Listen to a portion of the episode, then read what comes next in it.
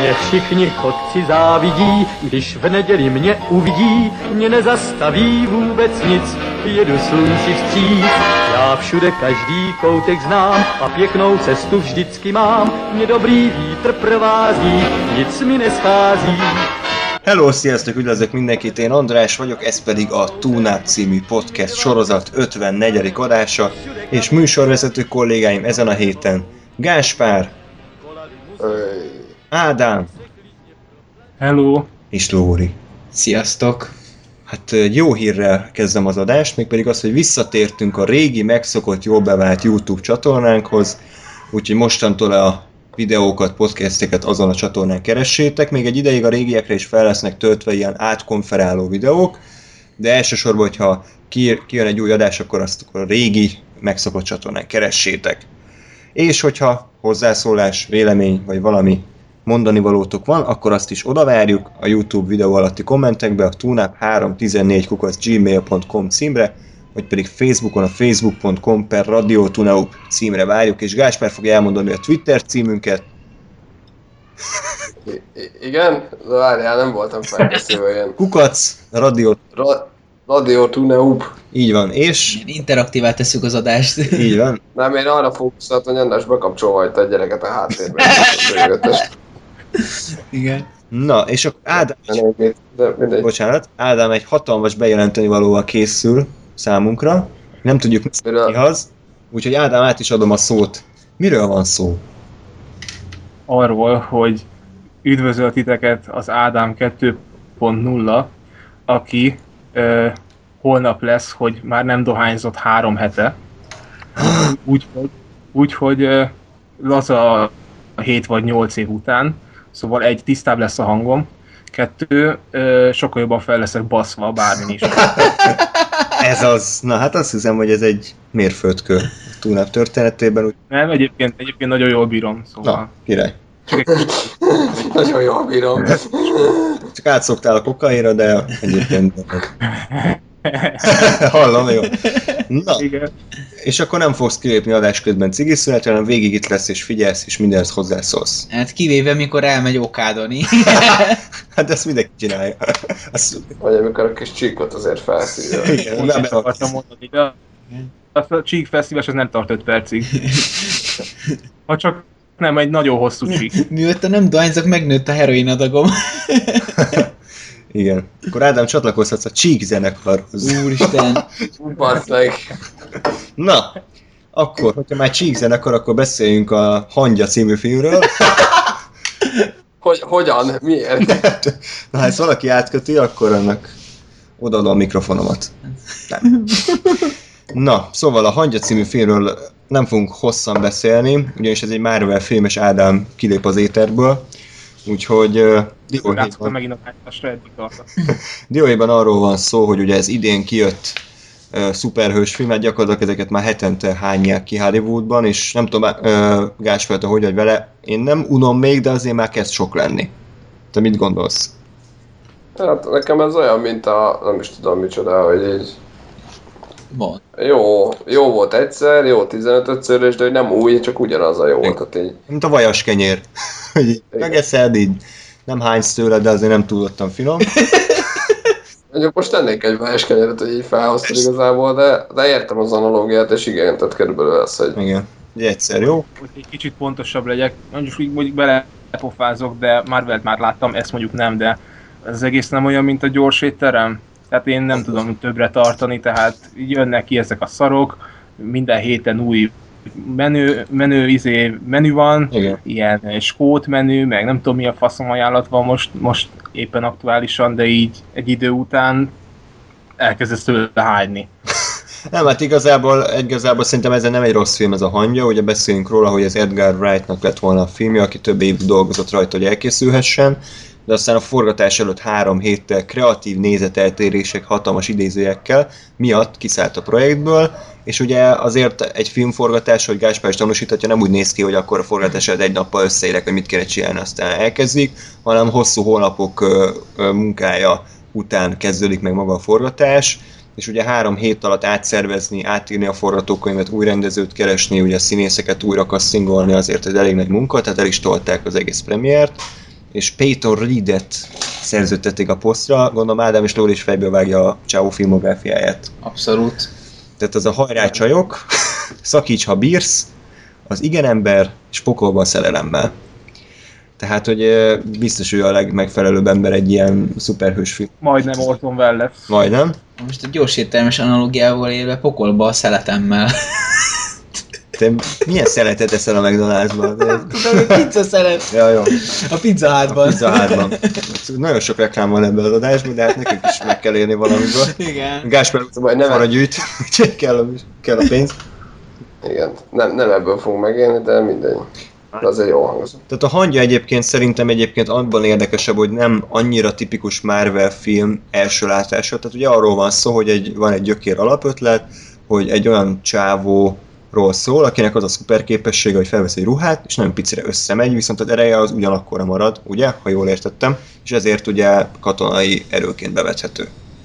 Öm, és egyébként a film nekem összességében azért tetszett, egyszer nézhető volt, de folyamatosan azt éreztem rajta, hogy sokkal jobb lehetett volna, hogyha ugye megmarad az eredeti Edgar Wright féle irányvonallal, így ilyen félig meddig uh, átsült végeredményt kaptunk, ami néha... Csak, Igen? bocsánat, mi az eredeti irányvonal, mert Hát, tehát ugyanez a film, tehát az, irány- az irányvonalat meghagyták, csak ugye nem az rendezte meg, aki, aki megrendezhette volna. Tehát az olyan, mintha az Iron Maiden megír egy számot, de nem az Iron Maiden játszál, hanem a Foo Fighters. Aha. Tehát, hogy a, a dallamok ugyanazok, de a stílus nem. Uh-huh. Ja, tehát, hogy ki el, el akar készülni egy Big Mac, de nincsen meg a teteje. Hát nagyjából. De egy, Nem, hanem félúton a Burger King oda jön, hogy akkor mi most csinálunk egy Big Tehát, hogy így nincs köze hozzá, érted? igen, igen. De egyébként a pozitívumokra majd azért beszéljünk, de Gáspár, neked összességében mi volt a véleményed? Az, hogy nagyon régen volt, azért kevésbé emlékszem rá. De, de én arra, arra emlékszem abszolút a filmből, hogy nagyon hosszasan beszélgettünk a megnézése után arról, hogy mik azok a pontok, meg mik azok a sztori elemek, amiken abszolút érezhető, hogy na, ezt az Wright találta ki, és mik azok, amiken érezhető, hogy na, ezt meg a stúdió rakta hozzá, mert, mert tényleg ordinári különbségek vannak, mert, mert megvannak ezek a baromi stílusos, jópofa, vicces, ö, kicsit ilyen debil, de a film meg a Paul Rudd stílusához nagyon jól illeszkedő elemek. Aztán meg bejönnek ezek a, a teljesen sablon, hétköznapi hülyeségek, amiket, amikről meg tudod, hogy a, a stúdió rakta be, és, és olyanok, hogy, hogy olyanok, mint az összes többi bármelyik Marvel film, és semmi, semmi plusz, vagy semmi egyediséget nem mutatnak. És ezért én megint úgy vagyok, mint, mint már egy párszor, hogy, hogy nagyon érzem azt, hogy ez a film ez mi lehetett volna, hogyha az tényleg az Edgar, Edgar Wright csinálja, és nem uh, nyúlják be a, a stúdiónál. De Hát az a helyzet, hogy ezt igazából nem tudhatjuk. Tehát ez ugyanaz a helyzet, mint a Fantastic Four-nál, hogy ugye a stúdió belenyúlt, a stúdió belenyúlt a filmbe.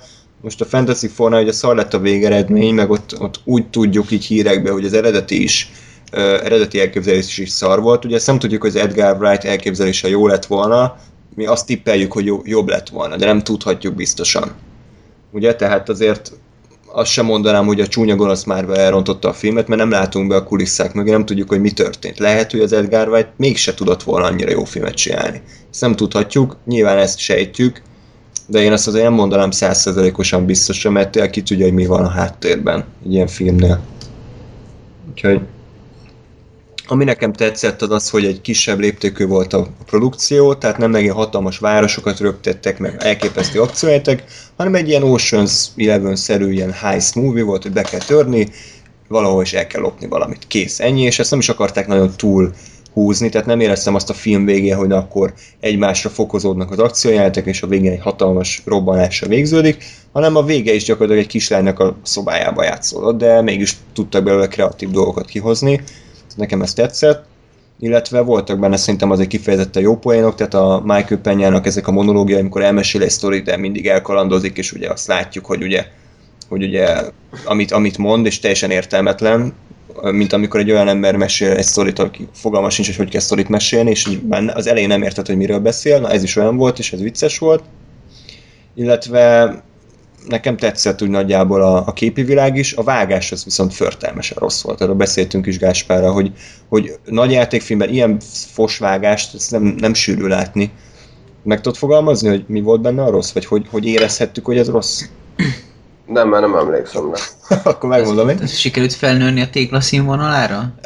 A tégla az nem úgy volt, de az úgy is rossz volt, hogy technikailag rossz, meg úgyis a stílusban rossz. Na ez, ez, ez olyan volt, mintha egy ilyen vázlat lett volna. Amikor beszél egy ember, akkor azt mutatták, de nem az volt, mint a filmeknél, mit tudom én, beszélnek egy emberhez, és az ő reakcióit látjuk, hanem mi beszélt valaki, A, őt mutatjuk, beszél B, vágás, őt mutatjuk. Tehát ilyen robot volt az egész, és egy csomó jelentben meg nem lehetett érteni, hogy mi történik, mert annyira kapkodtak, meg össze is szavagdostak mindent, tehát tényleg úgy éreztük, mint ezt csak így kidobták volna ezt a filmet, mert jön a határidő, de nem sikerült jól igazából össze, összehozni, össze rántani az egészet. De én összességében egyébként ajánlanám a filmet, tehát a Marvel filmek közül egy ilyen kis unikum. Tehát mit tudom, Lóri, te leülsz egyszer megnézni a hangját, és százszerzalékosan biztos vagyok benne, hogy élvezni fogod. Nem lesz hatalmas filmélmény, de tetszik majd neked az, hogy, hogy ilyen kicsi, és akkor játszanak ezzel, tudod, hogy a nagy dolgok, tehát mint a drágám a kölykök összementek, vagy mi a szar, tehát ez, ezek jók benne. Egy vidám, vidám kaland, egy egész család. Dísz délután. Ez olyan, mint a kokain. ja, és még annyi, hogy a főgonosz az viszont kurva szar, tehát mint az, kb. az összes Marvel filmben, ennek is ez az egyik legnagyobb hibája, hogy a főgonosz egyszerűen nem tudják jól megcsinálni. Tehát a Lokin kívül kb. egyik se ér semmit, és ez a Loki se egy hatalmas etvasz. Ez, ez az is szomorú. Gásper, még valami, vagy tovább léphetünk? Mondom, én én sajnálom azt, de ez igazából mondjuk már egy kicsit nagyobb tett kiterjesztve az egész Marvelre, hogy, hogy, hogy e felé húz, hogy ilyen, ilyen sablon és uh, sorozatgyártott dolgok lesznek, mert, mert szerintem van annyi egyes hősökben, meg, meg egyes történetekben, hogy valami jó pofa dolgokat ki lehetne hozni belőlük, hogyha megmerné lépni azt a Marvel, hogy nem, nem stúdió által kreált filmeket csinál, hanem mondjuk oda meri adni egy-egy rendezőnek, úgyhogy jó, mondjuk megbeszélik azt, hogy figyelj, ennek és ennek benne kell lennie, hogy előre nyomjuk a, ugye a saját nagy univerzumunkat, viszont ezen kívül meg te azt csinálsz, amit akarsz. Szerintem ez egy, ez egy tök jó megoldás lenne. Nyilván nem lenne ennyire egységes, viszont sajnos műanyag módon egységes a, az univerzum, de az egyes filmek meg sokkal, sokkal értékesebbek lennének azáltal, hogy, hogy látnám azt, hogy mondjuk egy ugyanannak az univerzumnak a szereplőjét, mondjuk hogy dolgozza fel a, mit tudom én, Edgar Wright, hogy dolgozza fel X, hogy dolgozza fel Y, ilyen olyan rendezők.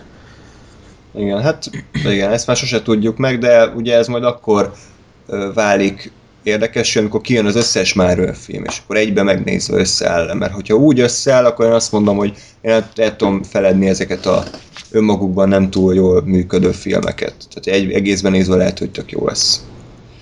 Na, akkor, hogyha már Lóri, dobozt rólok azok kicsik? Ő, már igen. Na, hogyha már apró főszereplők, akkor térjünk rá a amit Ádám és Lóri látott. Beszél... Én nagyon rég. Beszéltek erről, ez ugye a Paranorman stúdiójától készült, ugye? Az is ilyen stop motion-szerű. Ádám, neked rohadtul nem tetszett, ugye? Ennyit tudok. Úgy voltam ezzel, hogy mint, mint, a, mint legtöbben a Mission Impossible-lel, hogy megnéztük, és oké, okay, most ezt hova rakjam? Tehát erre mikor fogok, hogyan fogok emlékezni, ez tette hozzá, tett az életemhez bármi pluszt, bármilyen képi megvalósítás megmaradna a fejemben, hogy na, akkor valami csavar, vagy valamilyen karakter, és így semmi. De ez a tipikusan fogom a, ezt, a, ezt a pénzt, és kitörlöm a seggemet vele, akkor ugyanolyan hasznosan tettem ezt. Tehát nincs olyan ember szerintem a Földön, aki azt mondja, ezt mostában felteszem magamnak ezt a kérdést, hogy mondjuk megnézek egy Dracula Untoldot, vagy bármilyen ilyen rati filmet, vagy egy doboztrolgat, és éle valaki a földön, aki azt mondja, hogy nekem ez a kedvenc filmem. Hogy igen, nekem a doboztrollok annyira tetszett, hogy én nekem, ezt nekem 10-ből 10, ezt még sose láttam ilyen effekteket, még sose láttam ilyen történetet, sose láttam ilyen cuki lényeket. Egyszerűen ez az igazi, nagy semmi. És ennyi, kész. Védőügyvéd? Azért várjál, bocs, valami sztoriról vagy valamiről mondjatok valami kettő mondatot, mert fogalmam nincs nekem például, hogy ez úgy mi a jó Isten. Így Egy ilyen kicsit ilyen tar- tarzanos uh, hangvétele van, mert van egy gyerek, és akkor azt hiszem az eltűnik uh, az emberek társaságából, és így bekerül a dobozszólók világába, akik, akiket üldöznek az emberek, és egy ilyen középkori, talán ilyen steampunkos, vagy nem is steampunk, nem tudom milyen ilyen, de ilyen gőzenergiával dolgoznak, de mégis erőltöltős fegyver, meg nem tudom, de ezt most csak így én magyarázom túl, tehát azért annyira nincsen kidolgozva ez a világ. Egy ilyen világban üldözik ezeket a trollokat, és beöl, ezek így dobozba vannak beöltözve, és, és a gyerek köztük nő fel, van egy kislány, aki az emberek közül van, tehát mint valami Disney kopintás, az meg ugye egy hercegnő, és elkezdenek beszélgetni, de, de a gyerek az nem tud emberül, ha jól emlékszem, és akkor így megmutatja neki, hogy jaj, én mégis az emberek közé tartozol, és a végén meg a nagy gonoszt, aki a robots trollokat meg akarja ölni, azt megölik, tehát vagy csinál egy nagy gépet, még sosem hallottunk ilyen sztorit, nem? Tehát így so. végén ő, ő a, a jónak a jobb keze, a jó királynak, de a király az egy naív ember, aki nem hiszi el, hogy ő gonosz lenne, és akkor annyira gonosz, hogy még nőnek kis beöltözik egy jelenetbe, hú, és akkor nagyon vicces, és akkor ott végén meg kiderül, hogy én voltam egész végig a gonosz, tehát amikor gyűlölöm azt, amikor a gonosz úgy lepleződik le, hogy azt mondja, hogy, hogy mint a Kalambóba, hogy én már nem bírom tovább, izé, én voltam egész végig a gonosz, és akkor most itt a nagy izé, gépem, és akkor azzal megölök mindenkit, és már mindenki tudja, hogy ő a gonosz. Ja, az emberei is van az alacsony, van a vékony magas, meg a dagat, he, tehát és komolyan, tehát az meg, sose hallottuk még ezt a történetet, meg ilyen karaktereket. Ez egyébként... Ez a nagy igazi semmi, és Lóri, akármit mondasz, most nem megelőlegezem a véleményedet, tehát szerintem te nem láttál azért sok animációs filmet, ajánlom neked mondjuk a Coraline-t, és az ugyanilyen stop motion animáció, meg a hallgatóknak is doboztolokat felejtsük el a faszba, és a Coraline nézze meg mindenki. Gondolom azt Lóri nem láttad, ha látnád mondjuk azt, akkor, akkor más véleményed lenne egy ilyen doboztolók baromsághoz. Na hát akkor üdvözöljük köreinkben Ádám 2.0-át. Igen. Ez így békés volt. Lóri, akarsz mondani valamit, vagy úgyis mindegy, mert Ádám azt mondta, hogy mivel nem látod a Coraline-t, ezért ezt a filmet se tudod értékelni. Jó, hát nem érdekel, ő, ő ezt elmondtam, nyilván majd meg fogom nézni, mert érdekel a Coraline, de ebben igaza van Ádámnak, hogy nem láttam annyi filmet, de ettől még nyilván a, amit láttam, ahhoz kapcsolódóan lehet véleményem meg. Hát a Saul fiát láttad, tehát meg a hobbitok. Azt, azt meg te nem láttad, úgyhogy neked nem egy, lehet vélemény. Egy-egy. Szóval. Úgy, hogy... Ja tényleg, jó, Saul fiát nem láttam, akkor lehúzom a hobbit. Better Call Saul-t láttad, tehát ez így, ez ugyan. Better Call Saul fia. Na. Oké. Okay. Szóval... Uh... Azt, jó, most Dániából nem tudom megszerezni csak úgy a Saul fiát itt azért nem nagyon adják a mozikban Dán ja. szinkronnal, úgy hát old, old meg. megnézem majd tudsz be ide, megéri. Na, szóval, de hogy ettől függetlenül nyilván létezik más szempont is, ezért tehát így, így tudjuk, megismerjük így Ádámnak a, a, a hozzáállását a filmekhez. Én azért nem vagyok olyan feltétlenül szörös szívű. Én, én azt gondolom, hogy, hogy abban igaza van Ádámnak, hogy ez nem egy 10 per 10-es, hogy, hogy úristen megnézed, és aztán, aztán hátas dobsz mondjuk nekem ilyen, ilyen 10 per 10-es, a, ami, amiről például ma is fogunk beszélni, mondjuk a, a az Inside Out. Ah.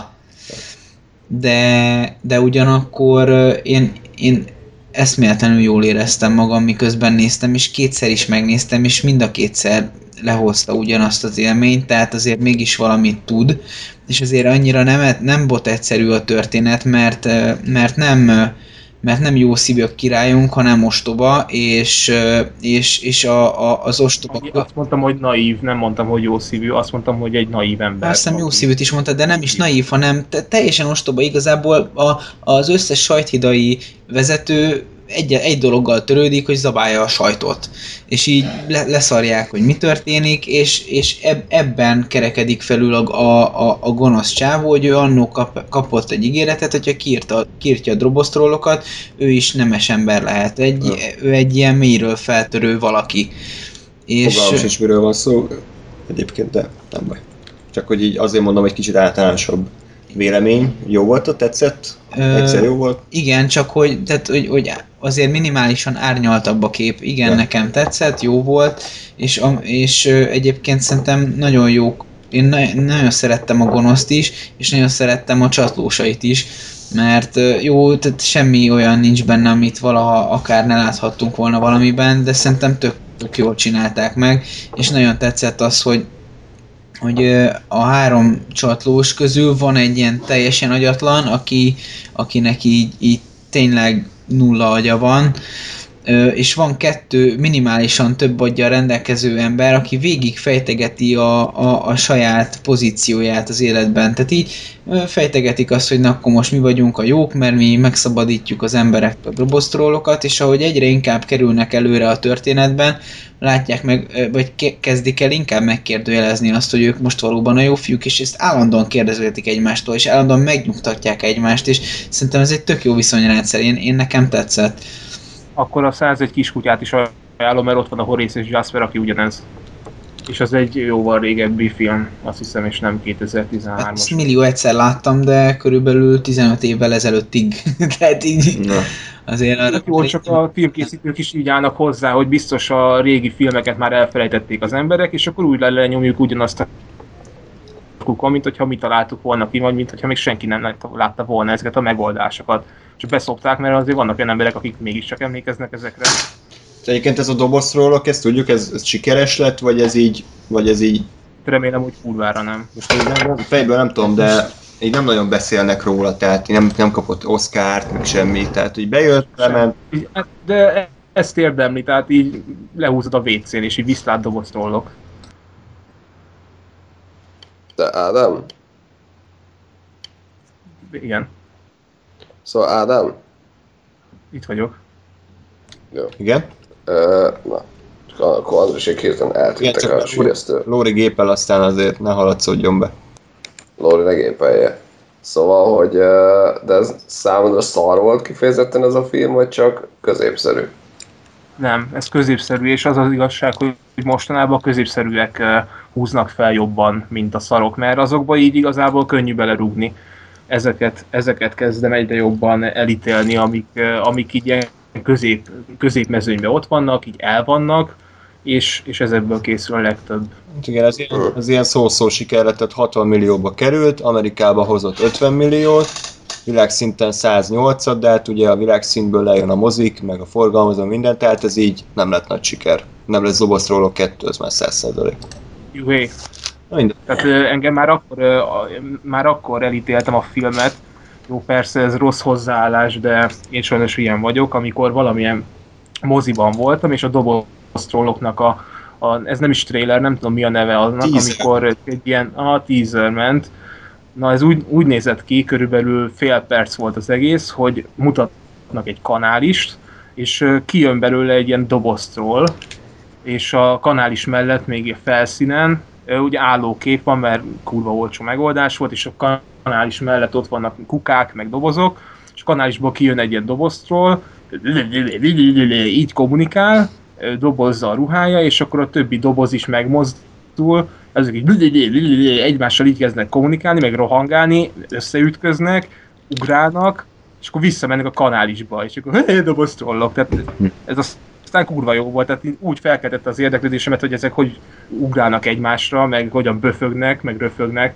Ez aztán, tehát már innen éreztem azt, hogy ez egy ilyen kis igazi, kis sutyó, sötét film lesz. Még annyit, Ádám, azért azt tegyük hozzá, hogy tehát ugye Lóri-nak azért tetszett, mert nem látott ennél jobb tehát, mit tudom én, nem, amit mondta, hogy koronány nem látta, lehet, hogy neked viszont jobban tetszett a dobozszólók, hogyha mondjuk láttad volna a minyonokat, ami így elképzelve lehet, hogy még lejjebb van. Tehát, hogy Igen, az... nem azokat a, a az én uh, személyes uh, idegállapotom miatt nem fogom megnézni soha. az egészséged megőrzése. Egy, igen, most jó, hogy a Coraline az megint szóba került, mert uh, és tényleg őszintén ajánlom mondjuk a Chihiro Szellemországban, vagy a Mary and Max-et. A Chihiro nem stop motion, de a Mary and Max a stop motion, és a Mary and Max-en sírni fogsz Lóri a végén. Tehát például egy ilyen stop motion animációs mesefilmen, hogy gyerekeknek is szól, és felnőtteknek is szól, ott például az érzelmeidet nagyon komolyan meg tudja dolgozni. Hm. Tehát léteznek ilyenek is, nem doboztól. A Chihiro meg szintén más világ, de animáció, rajzfilm, de hát az is egy... És akkor ott van a kis nyomorék doboztól, meg Minion, meg ilyenek. De én, én akkor is úgy vagyok ezzel az egésszel, most tök mindegy, hogy, hogy, ez, hogy mit, mit gondolsz erről, hogy, hogyha azért, mert vannak, mit tudom én, ilyen, ilyen nagy hatású filmek, vagy mondjuk ugye ezt lejátszhatjuk zenekarokkal, tehát azért még, még bárki odaállhat és pengethet és csinálhatja saját magáét, és, és az is lehet. Persze, az is lehet. Csinálja, csinálja, persze ez, ezért jó, mert így tudom mérni azt, hogy miért tökéletes és jó egy Marian Max, vagy egy Coraline, mert ott van a többi fos úgy, mint a doboztrollok. Hát ezért ez jó. Nem igaz. Hát, hogyha folyamatosan mérien megszek lennének, akkor ez egy idő után unalmassá válna, és nem tudnám értékelni.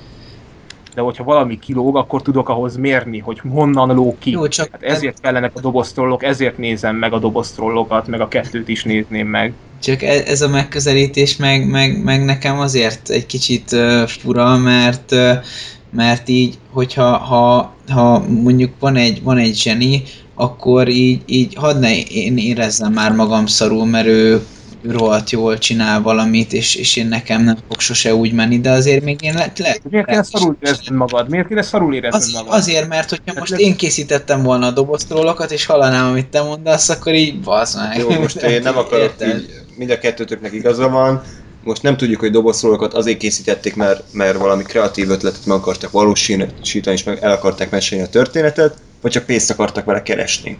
Tehát azért ez attól függ, hogy honnan nézzük. Tehát Gádám, mondom, te azt látod, hogy valamivel le kell húzni az embereket, mert mit tudom én. Nem, nem, nem, nem, egyébként nem, itt, itt erről nincsen szó szerintem. Van olyan alkotó, akinek ez a kreativitásának a maximum szintje, egy doboztrollok. És ezt megértem, és oké. Okay. Nem azt mondom, hogy ez egy olyan film, ami pénzt akar lehúzni, ezt nem, nem is említettem. Ez nem arra ment ki, egyébként pedig lezárt a történet, mint a Minion például, az egy tipikus példa, igen.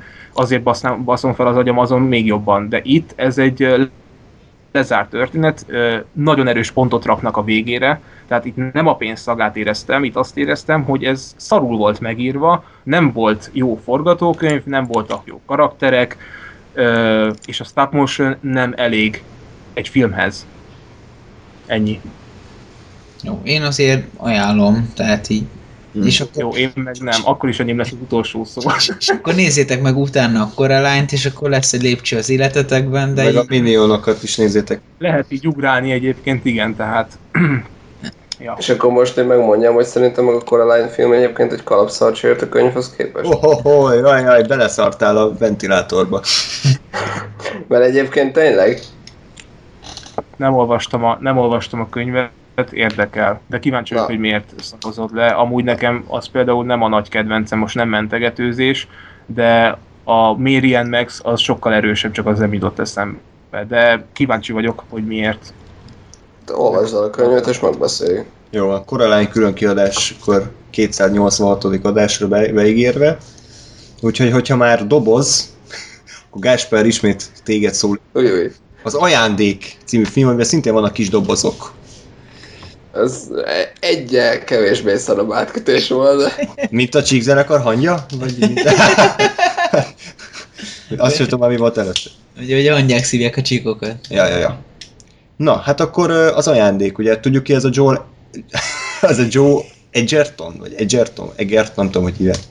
Eger. Egerton. Mindegy, ő az egy színész, ugye szerepelt filmekben, mint például a Exodusban volt, meg a Fighterben, nem a Warriorban. Gáspár, te látod őt valamibe?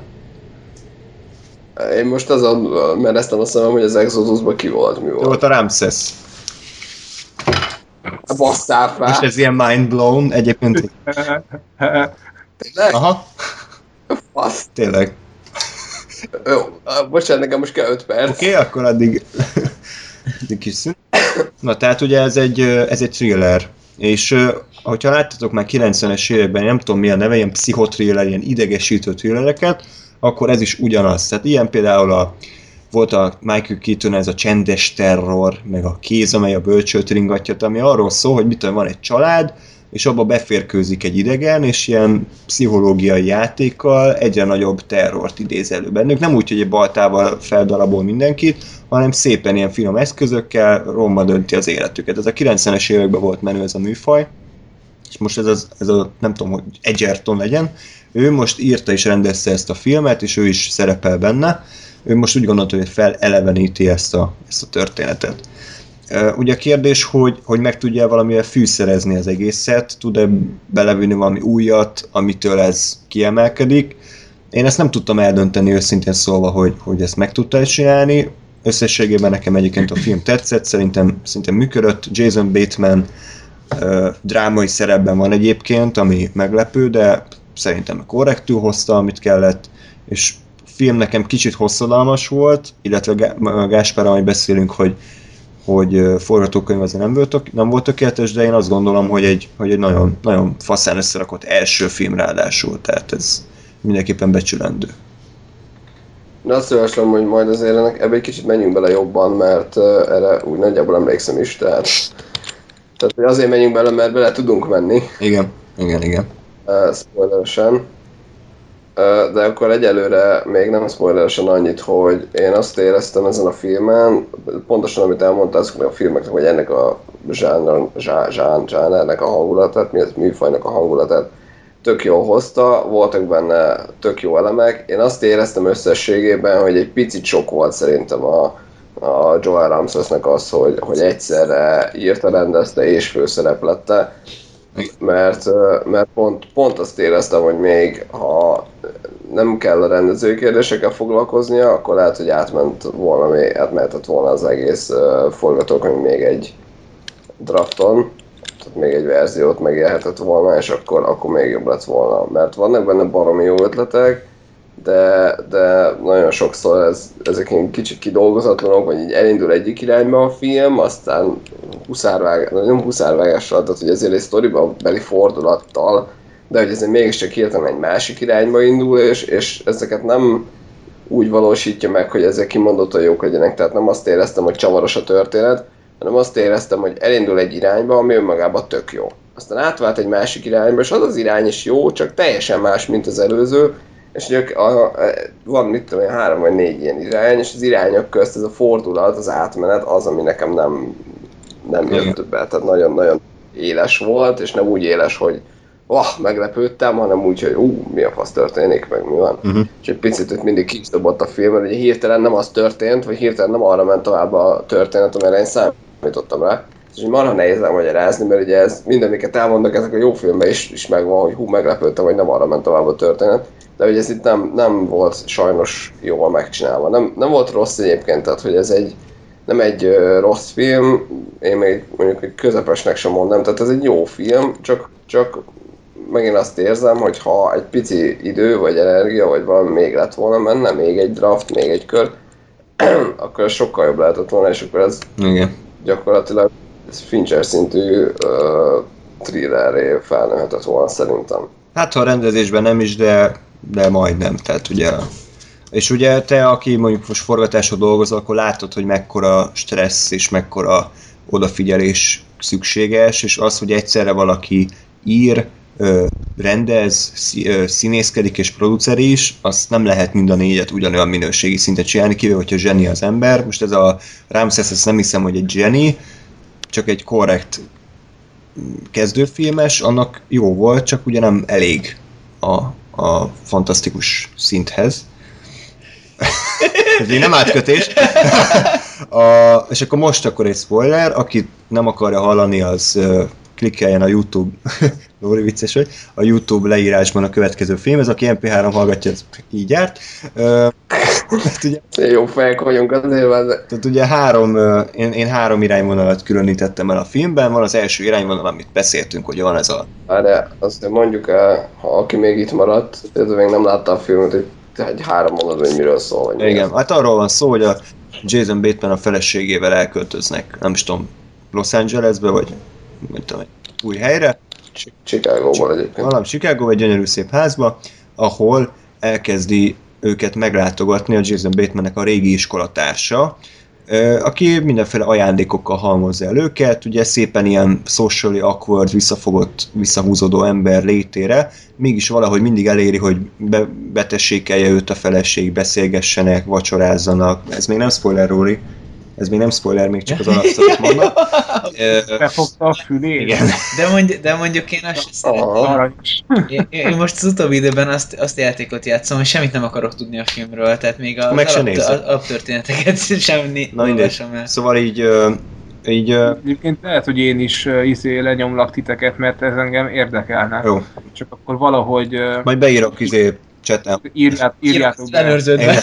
mikor jöhetek vissza. Na szóval, tehát igen, és akkor és ugye az egész odáig csúcsosodik ki, hogy kezd neki kényelmetlenné vál- válni a helyzet, Na, és akkor itt van egy olyan határvonal, ami a általunk említett műfaj elemeit tökéletesen hozza. És akkor itt vált egyet a film, és akkor mostantól spoiler, hogy kiderül, hogy a Jason Bateman lehet, hogy ő a gonosz. Tehát lehet, hogy a Jason Bateman akkor rohadék volt múltban ezzel a főszereplővel, nem emlékszem a nevére sajnos, hú baszki, valami Gordi, úgy Gordo, Gordol, hogy, hogy igazából a Gordo az, az nem gonosz, csak egy sérült ember. Na és itt, itt tökre tetszett a film, hogy a főszereplő csávot, aki általában egy ilyen ugye áldozat karakter, ő lett a rohadék. És akkor har- a harmadik irányvonala a filmnek pedig az, hogy igazából tényleg gonosz volt a Gordo, mert tényleg ö, ugye a végén ott a feleséget megerőszakolta, és ugye attól lett a gyerek. Vagy nem. Vagy nem, ezt nem tudjuk. Tehát a film, ugye van ez a angol kifejezés, hogy, hogy try to have the cake and eat it too, mindegy, tehát hogy nem tudom, két le- legyet akart ütni egy csapásra a film, hogy gonosz is a Jason Bateman, meg gonosz is a Gordo, csak ez a kettő nem működött számomra. Tehát ugye itt a, igazából az utolsó felvonás az, ami nekem ezt kicsit ezt a irányvonalat tönkretette. Igen, tehát uh, igazából én is úgy voltam vele, hogy baromira bejött a, a, az első etap. Tehát nagyon tetszett az, hogy, hogy és ezt mondjuk egy tök jó irányvonalnak el tudtam volna képzelni a film egészére vonatkozóan, hogy itt van egy csávó, aki, aki tényleg egy kicsit ilyen fura, meg kicsit nyomi, de hogy így semmit nem, semmi rosszat nem akar, csak volt egyszer, mit tudom én, 30 vagy 20 évvel ezelőtt egy haverja a gimibe, aki mondjuk nem, lehet, nem is a sőt valószínűleg nem is a haverja volt, hanem csak mit tudom én, beképzelte magának, hogy ők jóba voltak, és akkor jön és meglátogatja őket, és ez, ez gyakorlatilag tönkre teszi a, a, a Jason Bateman-éknek az életét, mert ugye azok meg elkezdenek ilyen paranoiddá válni, hol- holott a, a csávó az, az valójában semmi rosszat nem csinál, meg semmi rosszat nem akar, de most érted, tényleg ajándékokat ad nekik, mi rossz van abban. És aztán ugye az első ilyen nagy fordulat, az tényleg az volt, hogy, hogy amikor kiderült, hogy de azért ez a poli, ez nem teljesen csak jót akar nekik, tehát ő tényleg veszélyes, meg ott azért tényleg, tényleg bemászkál, meg... Az odazik, meg minden. Igen, igen, az ott, a, amikor a, Házba. a házba elcsalt ők, igen. Tehát amikor egyértelműsítették azt, hogy azért ez a csávó sem ö, teljes mértékben és kizárólag jó fej és cuki és aranyos, nekem ott egy picit fordulat volt, tehát hogy ott, ott húztam el ezt a számot, hogy hú, ez azért nem, nem annyira az, amire gondoltam. Ö, de igazából aztán meg ez a, az a vonal nagyon tetszett, hogy a, hogy kiderül, hogy ugye valójában Jason Bateman volt a, a rohadék, aki valójában a egész középiskola alatt terrorizálta ezt a szerencsétlen csávót. És akkor megint elkezdett tetszeni, hogy na, ez is milyen jó dolog, hogy, hogy hirtelen a, akit eddig főszereplőnek, meg jó karakternek, ugye ennek a hülyének az áldozatának tartottam, arról kiderül, hogy valójában ő az oka mindennek, mert hogy mit tudom én, ö, 30 évvel ezelőtt ott meg, vagy nem, nem, nem jelenben volt, amikor megverte. Tehát, hogy 30 évvel ezelőtt tönkretette a srácnak az életét. És akkor ez mondjuk egy tök jó volt, hogy fú, így hirtelen teljesen átfordult a sztori, a, a jó fiú lett a rossz fiú, és a rossz fiú lett a jó fiú, hogy ez hú, meg hát. Aztán azt is felrúgták azzal, hogy, hogy aztán meg egyértelműsítették azt, hogy ez egy ilyen bosszú története a Gordonnak gyakorlatilag, aki, aki ténylegesen rosszat akar ennek a, a családnak és ennek a csávónak.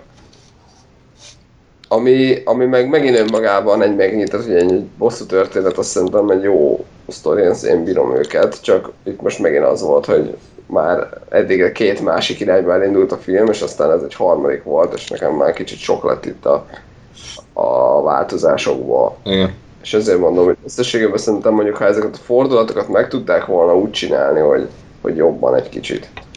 Lásd mondjuk a, a Finchernek az Elrabolva című filmje, amit, aminek ugye ezt, én annak a sójának hívom. Milyen filmje? Elrabol, nem? Az a Liam Neeson téken. A gong Komolyan. volt a diglám. Ja, jó. Bocs. Igen. Valóban, egyszerre voltak szerintem a moziba, és így nem tudom, nem, nem, nem működik az agyam. Semmibe. Tehát a Gone Girl ennek a light verziója volt ez számomra, és azért mondom azt, hogy ha ha átment volna még egy kis uh, feljavításon, akkor ez lehetett volna, úgyhogy nem kis tesó, hanem, hanem egy a, olyan értékű film, Igen. szerintem. Még annyi, hogy kis Oldboy spoiler, aki még nem látta, de az Oldboy az mondjuk pont azt csinálta jó, hogy nem három szint volt, mint ebben a filmben, hanem csak kettő. Tehát az elején ugye a főhőst hiszük jónak, hiszen meg akarja bosszolni bezárták 15 évre, majd a filmnek az a vége, hogy kiderül, hogy a fős valójában egy rohadék volt, és okkal zárták be 15 évre. Ennyi. Tehát, hogy így, ez így elég is. Mert ez egy csattanó a végén. De így ugye hullámzott a film, hogy egyszer itt, egyszer ott, egyszer itt, egyszer ott, aztán végül így nem tudtuk eldönteni, hogy akkor most mi van.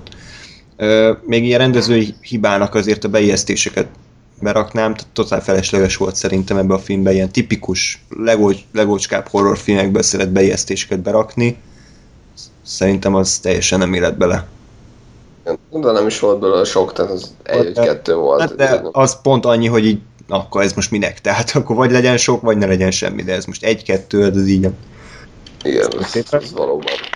Hát én ezt elnézem, mert első filmes rendező, tehát Jó, hát persze valahogy be kell húzni a nézőket, de mindegy. ugye, igen, tehát, tehát ugye azt nehéz megtalálni első filmes rendezőként, hogy mik azok a sa, sa, és hú, visszahallom magam. Igen, igen. Jó.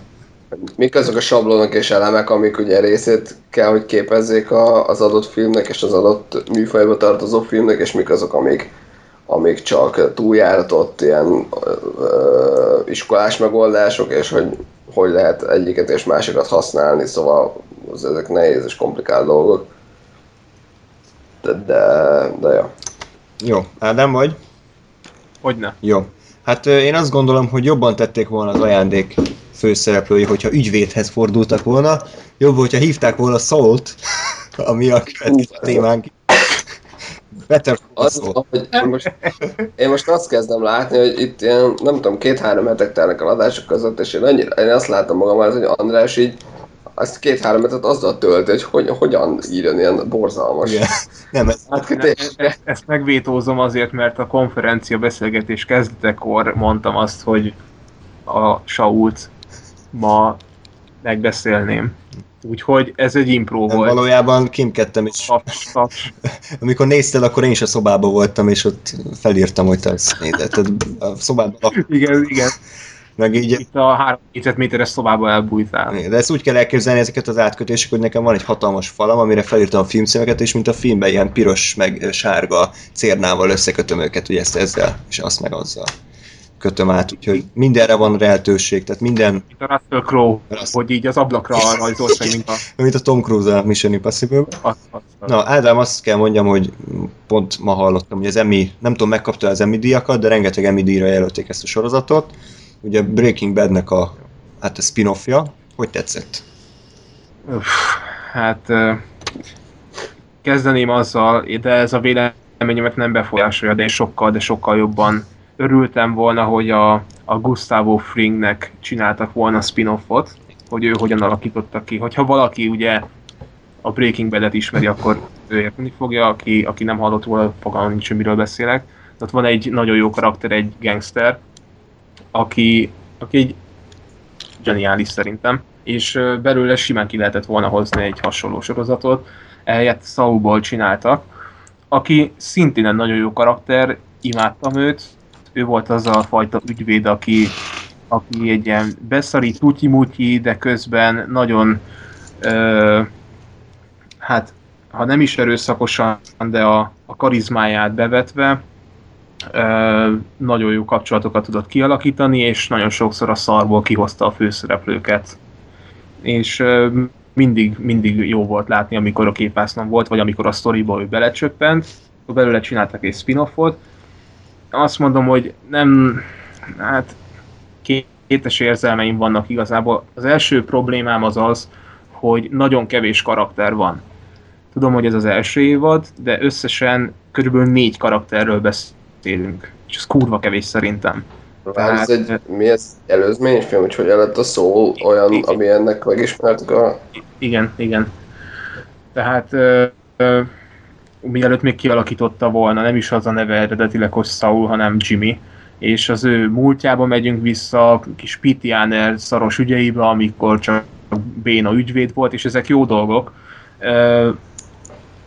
Körülbelül így részről részre ugrik, tehát hogyha van, ez nagyon más, mint a Breaking Bad, tehát itt nem egy nagy átfogó sztori van, ezt hiányoltam, de próbáltam nem a Breaking Badhez hasonlítani, illetve nem úgy tekinteni, mint egyesek, hogy van egy gyűrűk ura világ, és akkor ahol... Bármi jó. Igen, hogy az akkor bármi jó. Nem, most, de erről sose fogok leszállni. Mindegy, szóval igen, itt... Készemről beszéltél? Há-há, jó. Hát. Igen, kitaláltad. Úgyhogy, úgyhogy itt azért próbáltam függetlenül nézni Breaking Bad világától. Ezt a, az arizonai kopár uh, helyszínt, ezt, ezt vissza is adja, meg nem is, mert ugye ebből ki meg odaugrunk meg vissza, mert eredetileg nem ez az alapterület, viszont igen, itt amit elkezdtem mondani, hogy itt nem egy nagy ívű történet van, legfeljebb annyi, amit nincsen ugye kimondva, hogy hogyan lesz belőle az, akit megismerünk a Breaking Badből. Viszont, hogyha nem ismered a Breaking Bad-et és ezt nézed előbb, mert pedig kronológiailag ugye így érdemes lenne nézni, de ez nem senki nincs a világon, aki ezt előbb látná, mint a Breaking Bad-et, de akkor viszont hülyén néz ki, tehát így ott van egy ember, és akkor balfaszkodik, és így mi a célja. Na de uh, részről részre vannak sztorik, tehát nagyon kevés olyan van, hogy ez akkor át, átíveli a következő meg egy, meg kettő, meg három részt. Vannak ilyen dolgok, de azok nem annyira erősek szerintem, illetve ez a, ez a kevés karakter, ez nagyon rossz volt, tehát nagyon kevés helyszín volt, van egy fő bázis, ahol van a testvére, nagyon sokat szerepel a testvére, és nem, nem jó az a karakter, tehát nem akarok belemenni spoilerekbe, de az így nem, nem húzza fel annyira a sorozatot. Ugye egész végig a Saul követjük, ezt nem is kell mondanom, tehát non-stop ő van. Ö, vannak a, a bírósági ügyei bíróságból ki bejár, a, ott, ott kirendelt védőügyvé, tehát ugye a legszarabb, ahol nem felbérlik és sok pénzt kap, akkor nagyon kis rati irodája van, egy ilyen kínai mosoda, mosodának az egyik ilyen, nem tudom milyen szobája, ahol ott van egy boiler, meg nem tudom mit, tehát így elég szar helyszínen van, és akkor van egy nagy ügyvédi iroda, ahol ott vannak a nagy gonoszok, de ott van egy gonosz karakter, tehát ott sincs senki más, tehát ott van egy ember, és akkor az a, az a cég az gonosz. Tehát ez mindig azt mondja, hogy én oda soha.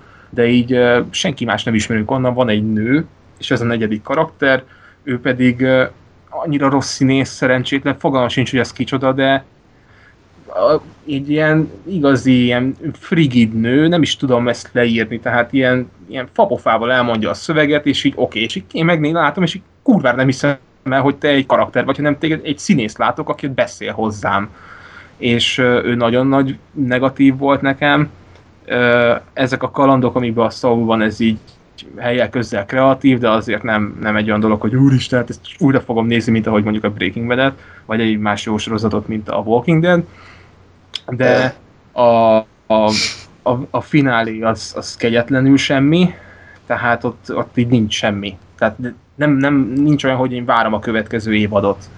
A, tehát egy ilyen nagy kibontakozott cselekmény sincsen, meg, meg mondjuk jó, ott van, akkor nézzünk öt karaktert, mert ott van a Mike, őt is ismerjük a Breaking Badből, neki is a, az alaptörténetét megtudjuk, hogy ő honnan jött, meg ő mit csinál, meg hogyan lett ő Mike. Ez a Mike? A Mike volt a, Az öreg az utolsó bérgyők. három évadban, Ja. az az idős bérgyilkos. Ugye ő a Saunak volt a, az egyik segít, segítője, nem, ő már a második évadban is ott van, mert onnan jön be az az ügyvéd. Szóval ő, igen, hogy ők hogyan lettek haverok.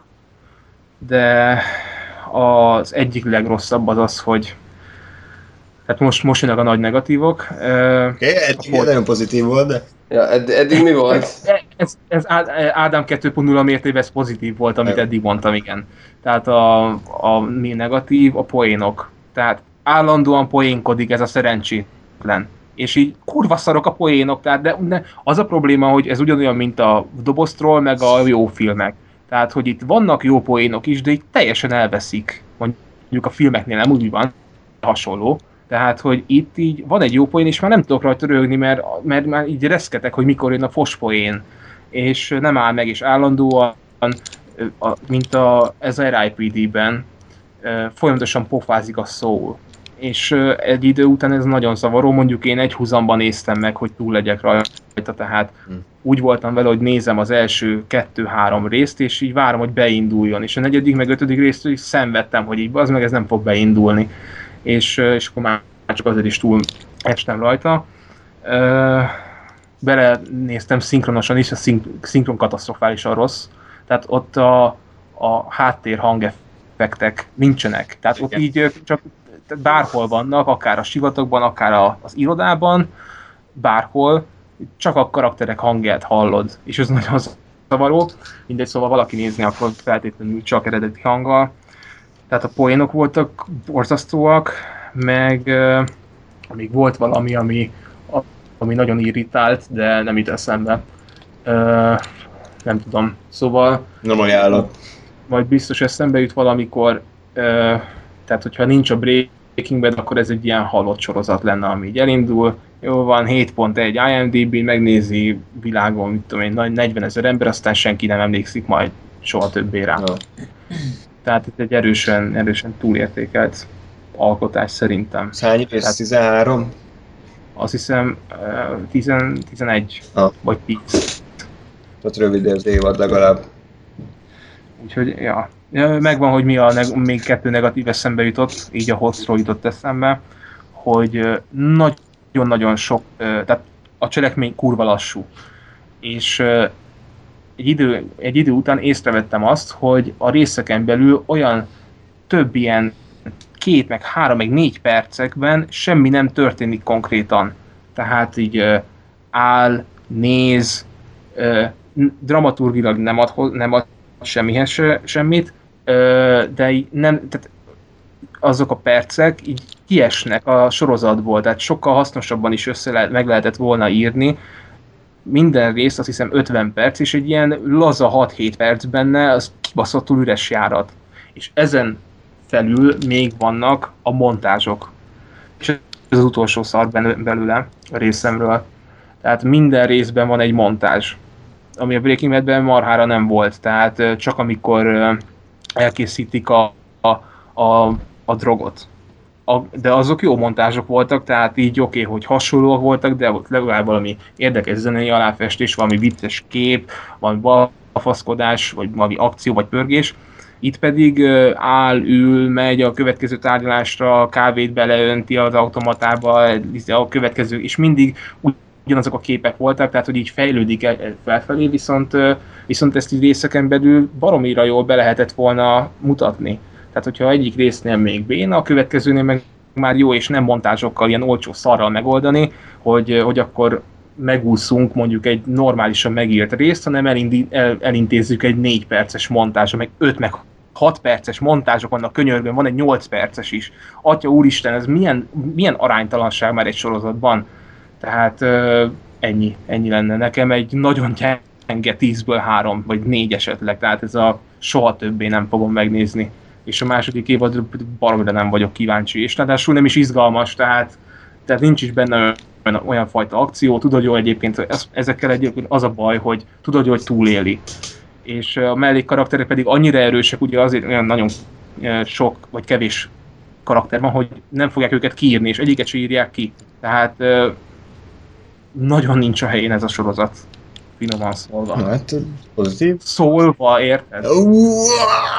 Ajjajjaj!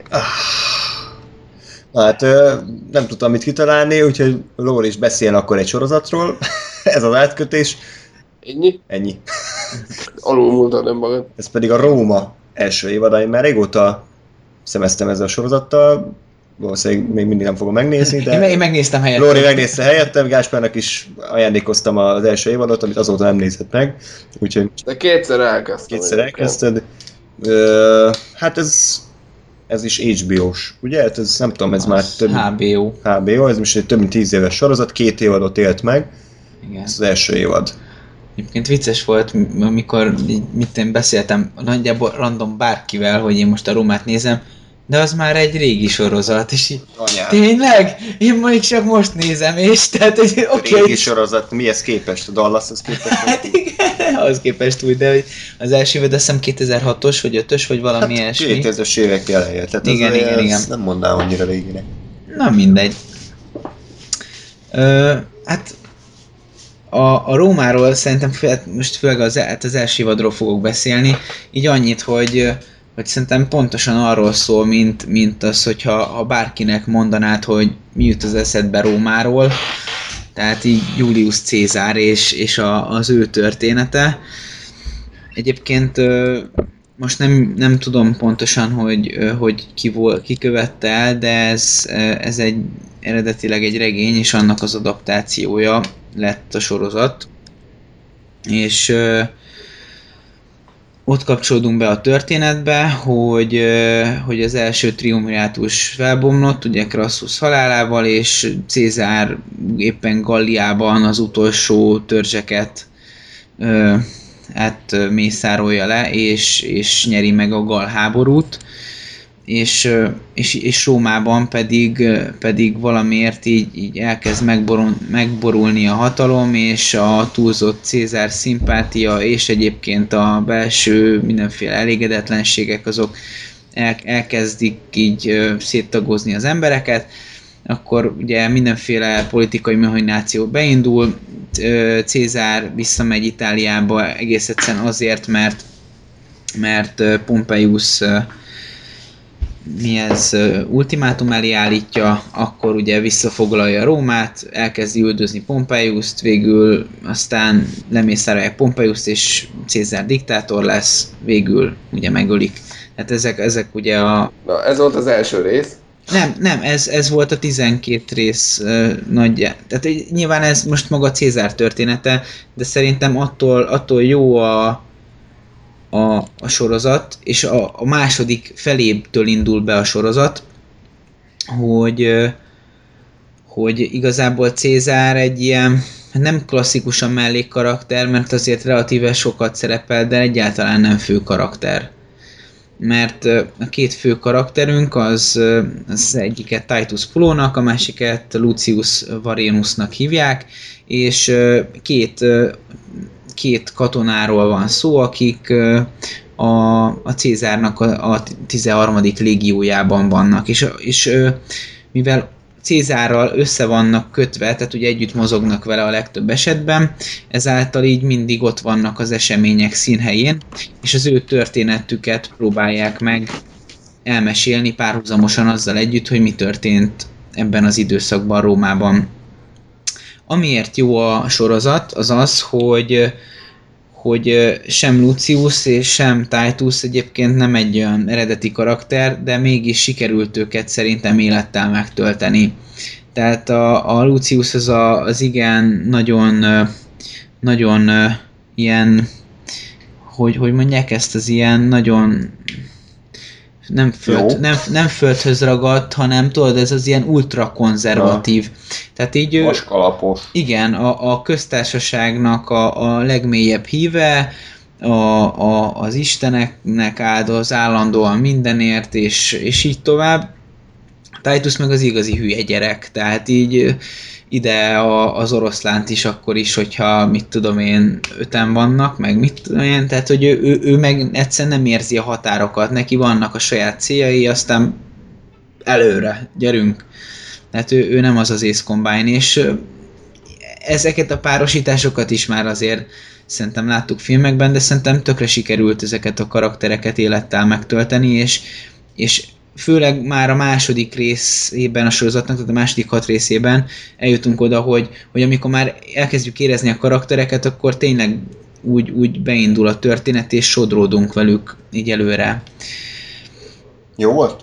Igen, és, és amiért még jó, az, hogy sikerült Rómát is élettel megtölteni, ami szerintem tökre például lejön az intróból, hogy, hogy így a, a falakon állandóan mozognak az ábrák, és például ugye ezt tökre felhasználták a sorozatban, hogy, hogy ott ha nem is a mai szóval élve graffiti, de voltak ilyen mindenféle falfirkák.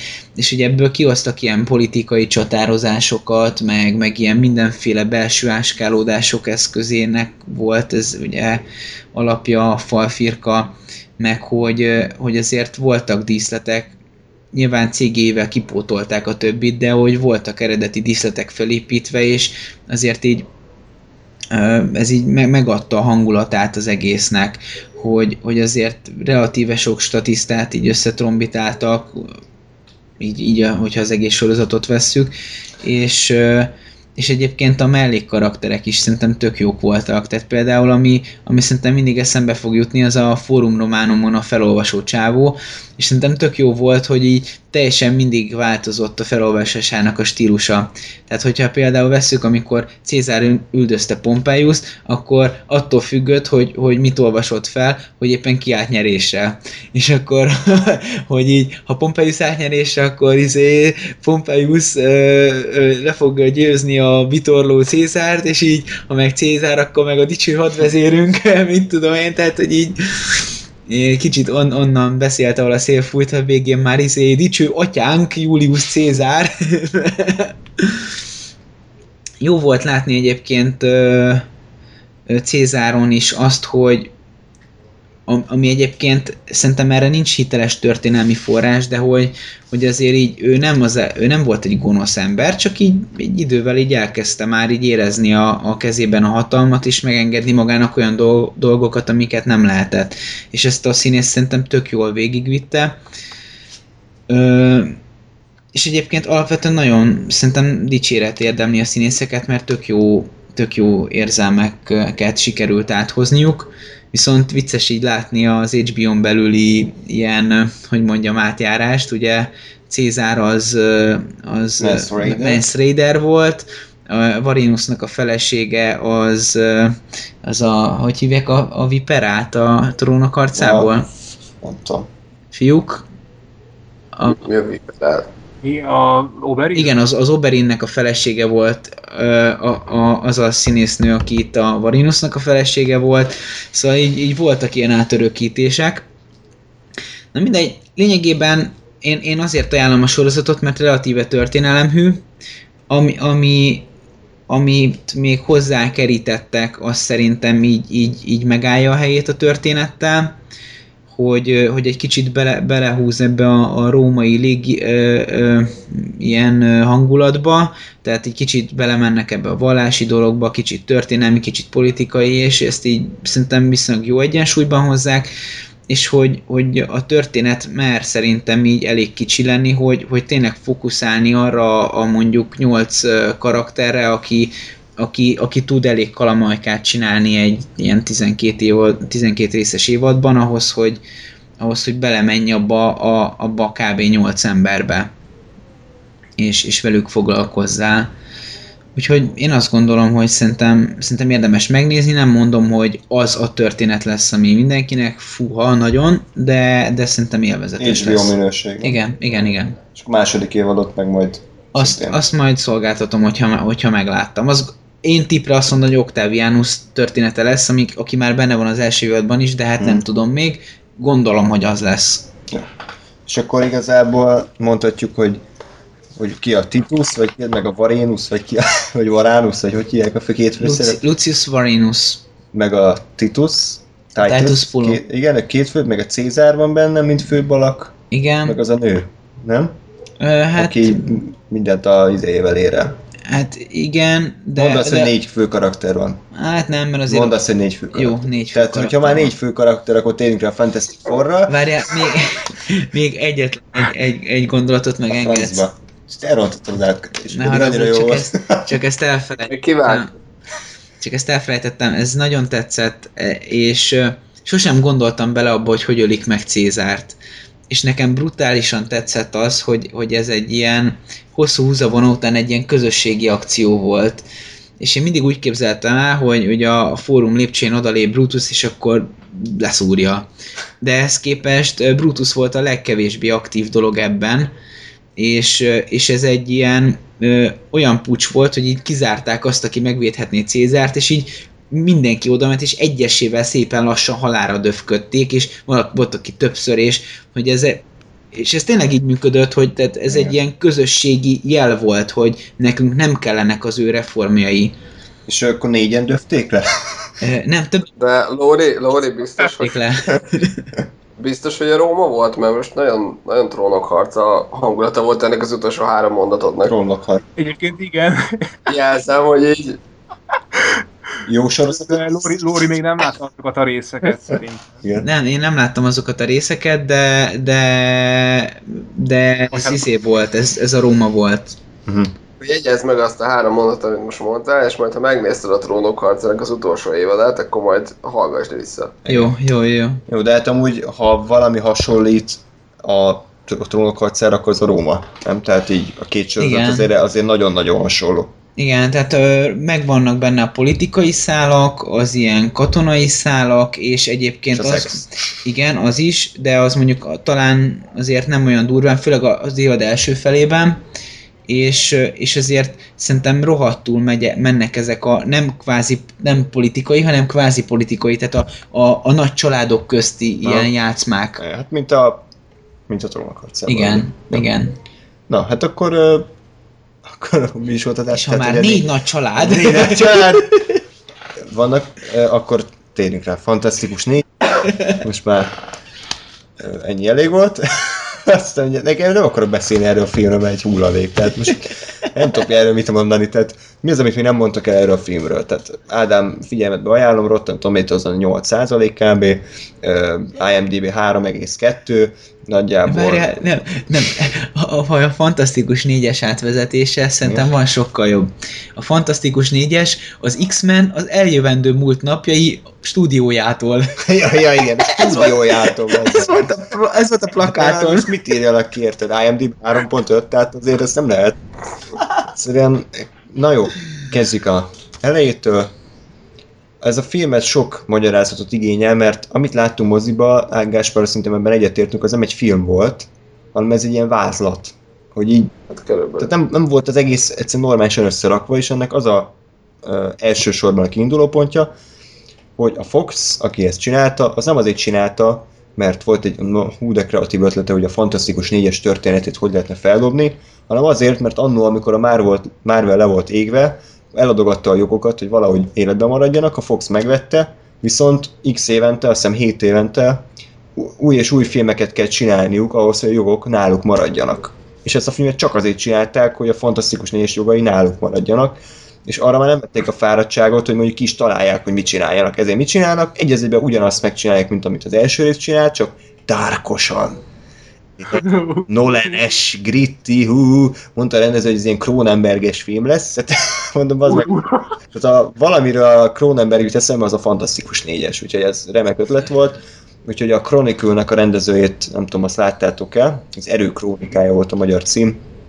Őt felbérelték, hogy csinálja meg, és hát azzal nem számoltak viszont, hogy a Csávó az gyakorlatilag értékelhetetlen teljesítmény nyújtott. Van egy csomó sztori arról, hogy hogy belőve, betépve ment el a forgatásra, ordibált a színészeivel, amikor kérdeztek tőle, akkor nem válaszolt, tehát csak nézett, így nem tudott mit mondani, aztán szétverte a hotelszobáját, ami 100 ezer dolláros kárt okozott, a, amit a stúdió bérelt neki, majd amikor kijött a film, akkor kiírt a Twitterre, hogy hát ez a verzió, amit láttok, az nem az én verzióm, az fantasztikus volt annó, de hát sajnos egy éve azt már lefújta. Úgyhogy gyakorlatilag azt mondta, hogy a gonosz stúdió tehet róla, hogy ez a film ilyen lett. Én nem mondom azt, hogy, hogy, hogy ez így van, de azt érezni rajta, hogy a filmnek a kétharmadánál van egy olyan éles váltás, mint a tökör rúgtak volna, vagy nem tudom, nem tudok jó hasonlatot. Te ugye Gáspár foglaljuk össze, összefoglalod, vagy Összefoglalom. jó, mi, mi, miről szólt ez a film?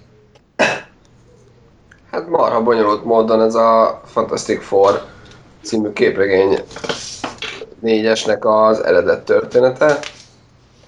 Uh, és, és ennyi igazából, tehát uh, elmeséli a, azt, hogy hogyan lett négy srácból, négy ilyen szuperhős, csak ez most egy kicsit máshogy, mint mondjuk az előző filmben. Ugye az előző film az egyébként a klasszikus képregény sztorit követte a gammasugárzással, amiről a, a Stanley elmondta, hogy fogalmas sincs, hogy mi az, csak kurva jól hangzik. Egyébként ez a, ez a Kevin Smith féle, nem tudom mi a címe, sajnos írta ennek a dokumentumfilmnek, hogy a Kevin Smith beszélget a Stanley-vel, és valami jó dolgok kiderülnek az öregről, hogy ez kész, mindegy.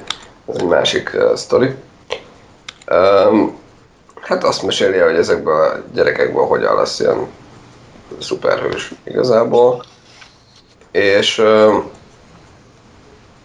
és hát ugye ezt most megpróbálja egy kicsit máshogy, hogy mások a viszonyrendszerek, mert most a, tudom én, a, a Johnny Storm még örökbe fogadták a, a Susan-t, és akkor hogy nem testvérek, és akkor meg van magyarázva az, hogy hogyan lehet a kötelező egy darab néger színész a De- stábban. Volt bármi értelme annak, hogy őt örökbe fogadták? Tehát egy, egy Te- szám... Az égvilágos sem. De egyébként ez ugye a filmnek nagyon sok részéről elmondható, hogy, hogy vannak benne így dolgok, de, de hogy nem tudjuk, hogy miért, mert, mert semmi értelme nincsen, nem tudom, hogy egy ilyen három és fél négyel ezelőtti verzióban ennek például volt-e értelme, vagy, vagy, vagy ez tényleg csak annyi azzak, hogy srácok, hát kéne egy fekete színész is, nem, hogy azért elbaszogassanak. Jó, ki legyen fekete. Hát a, a Thing az ne legyen, mert azon úgyse látszik, a csaj ne legyen, mert, mert az azért csaj, a Reed Richards ne legyen, mert azért mégis ő a vezető, hát akkor legyen a Johnny Storm Igen. az első alapon. És, és tényleg, tehát kb. ennyi értelme volt. De Uh, És ők- és mond, mondjad, Szóval, szóval és tényleg volt az egészben egy ilyen ordinári nagy váltás egyszer csak, mert, mert én, én úgy voltam vele, hogy nem tudom, a film első felében az, hogy nagyon nem volt gondom, mert nem volt olyan nagyon jó, de igazából nem volt sokkal rosszabb, vagy nem volt rosszabb, mint amit már itt elmondtunk mondjuk a hangyáról, vagy így általában Marvel filmekről, hogy ilyen, ilyen gyors éttermi, hogy na, tudom, hogy mi lesz kb. Sok pici újítás, vagy valami azért van, ami úgy néz ki, mintha gondolkodtak volna az egészen, de hogy azért nem, nem világ megváltó a cucc. És hogy ez is ilyen volt, és nekem ezzel nem volt bajom, mert, mert a mcdonalds sincs bajom.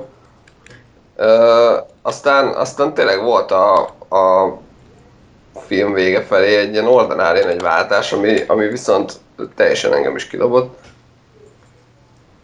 Ö, el, elmeséled, mert én már elvesztettem a saját hát vonalamat. majd igen, most kicsit azért beszéljünk másról. Ádám, ez egy kicsit ezt mondom, hogy ez a, ez a film, ez rosszabb, mint a Green Lantern.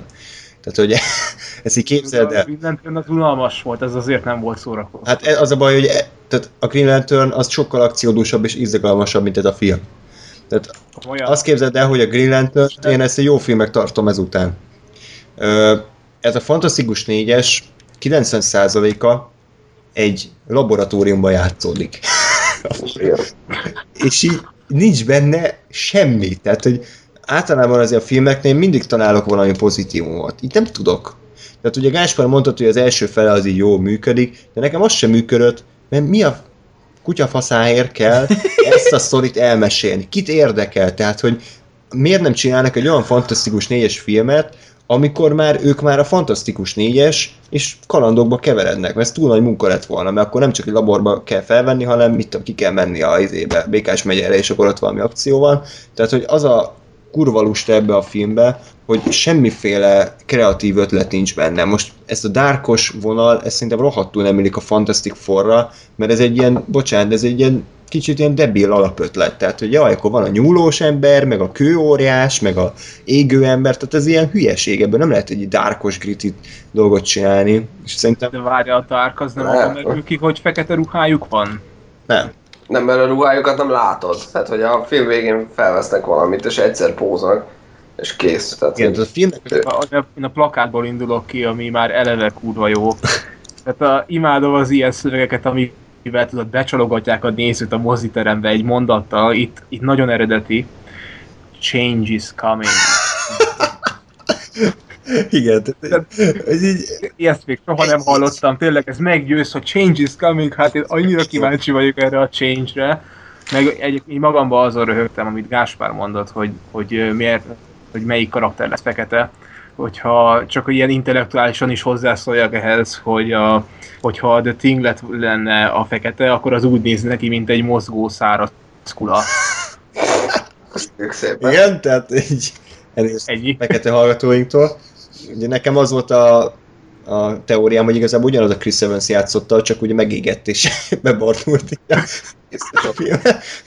Na, Hú, erről ennyit, akkor, na szóval nekem az volt a bajom a filmmel, hogy, hogy az égvilágon ebben semmi nem működött ebbe a filmbe. Tehát nem, működött a, nem működtek a karakterek, hiszen Gasper, kérlek, mi volt a kapocs, a Ting, nem tudom, a Ben, és a Susan Storm között? Volt egy mondatuk? Ben, De közöttük nem, nem kellett volna, vagy közöttük miért kellett volna kapacsnak azért, mert a filmnek úgy van vége, hogy ők a csapat. És hogy, hogy van úgy csapat, hogyha be sem mutatkoztak egymásnak ketten? Tehát, tehát, mi? Tehát, hogy így, ez, ez így nem lehet.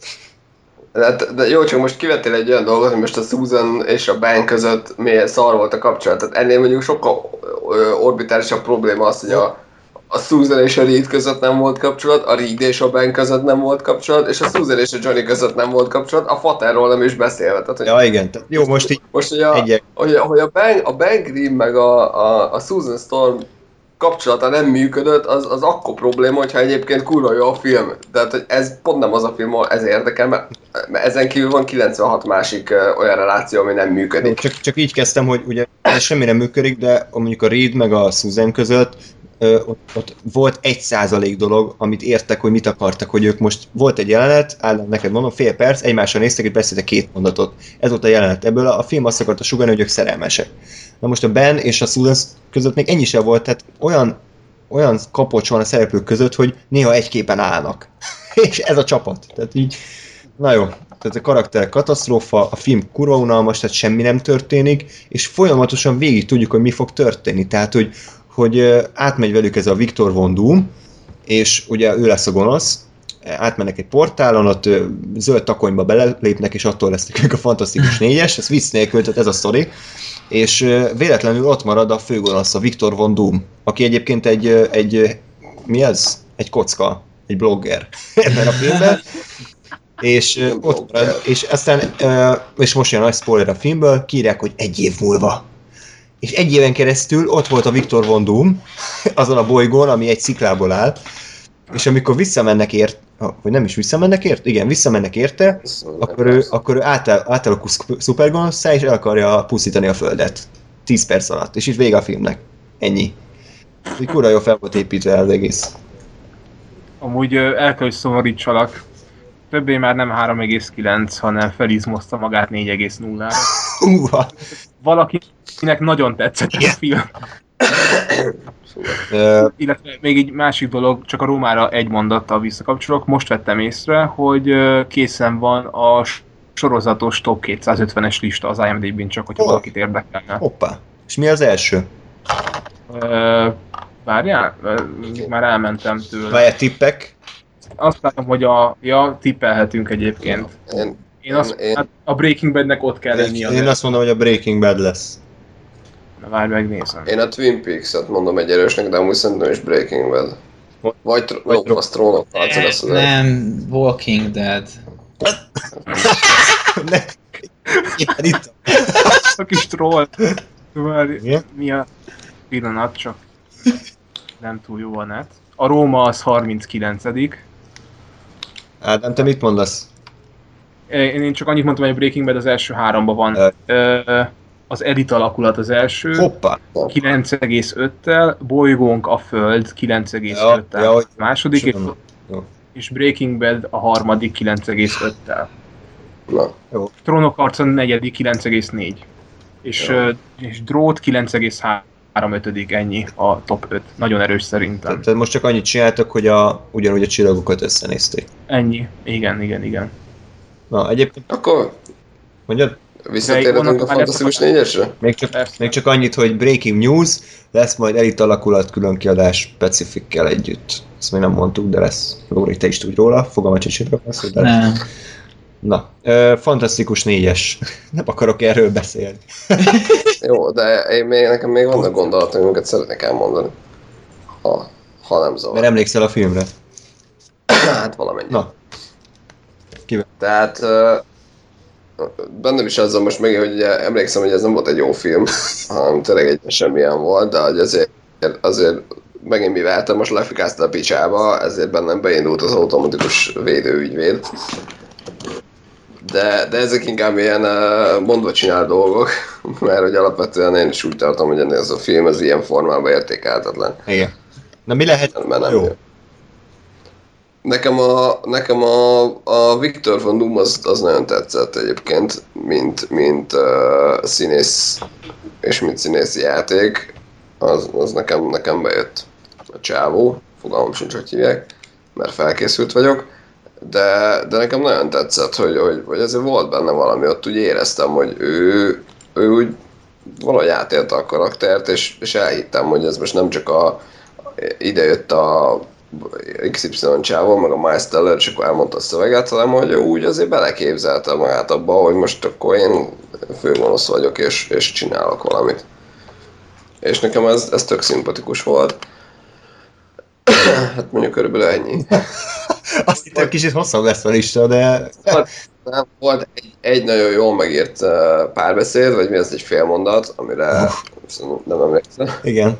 Én se, de... Nem, nem, nem, tényleg, nem, tényleg az volt, hogy a, a Johnny Stormról uh, megtudjuk, hogy ilyen vagány csávó, uh, hogy autóversenyzik illegálisan, és összetörte a, a kocsiját. Sok értelme volt. ez lényegtelen. Uh, és akkor valahogy ugye, ugye bekerül a rendőrség, beviszik a rendőrségre, megjelenik a fater, aki az ilyen idősödő néger pasi, aki az, csak azért ő játszott, mert a Morgan Freeman nem vállalt el ennyire. igen, igen. Hé, van egy Danny Glover is. Ja, Amúgy. igen. Nem ez a kategória, ő azért nekem. Mert túl ez a szarhoz. Azért ő mégiscsak 2012-ben ő volt az Obama imitátor. Tehát tényleg ő azért olyan filmekben szerepel, hogy Ihaj. Te, na, hadd mondjam már végül is, nem? Szóval... Uh, igen, és akkor ott volt egy ilyen fél mondat, csak az a baj, már nem emlékszem, mire mondta, hogy mindegy, azt mondta a Johnny Storm valamire, hogy biztos azért nem tudod, mert nem volt időd rá. Na mindegy, ezt most nem fogom tudni Nem figyeltél, vagy valami?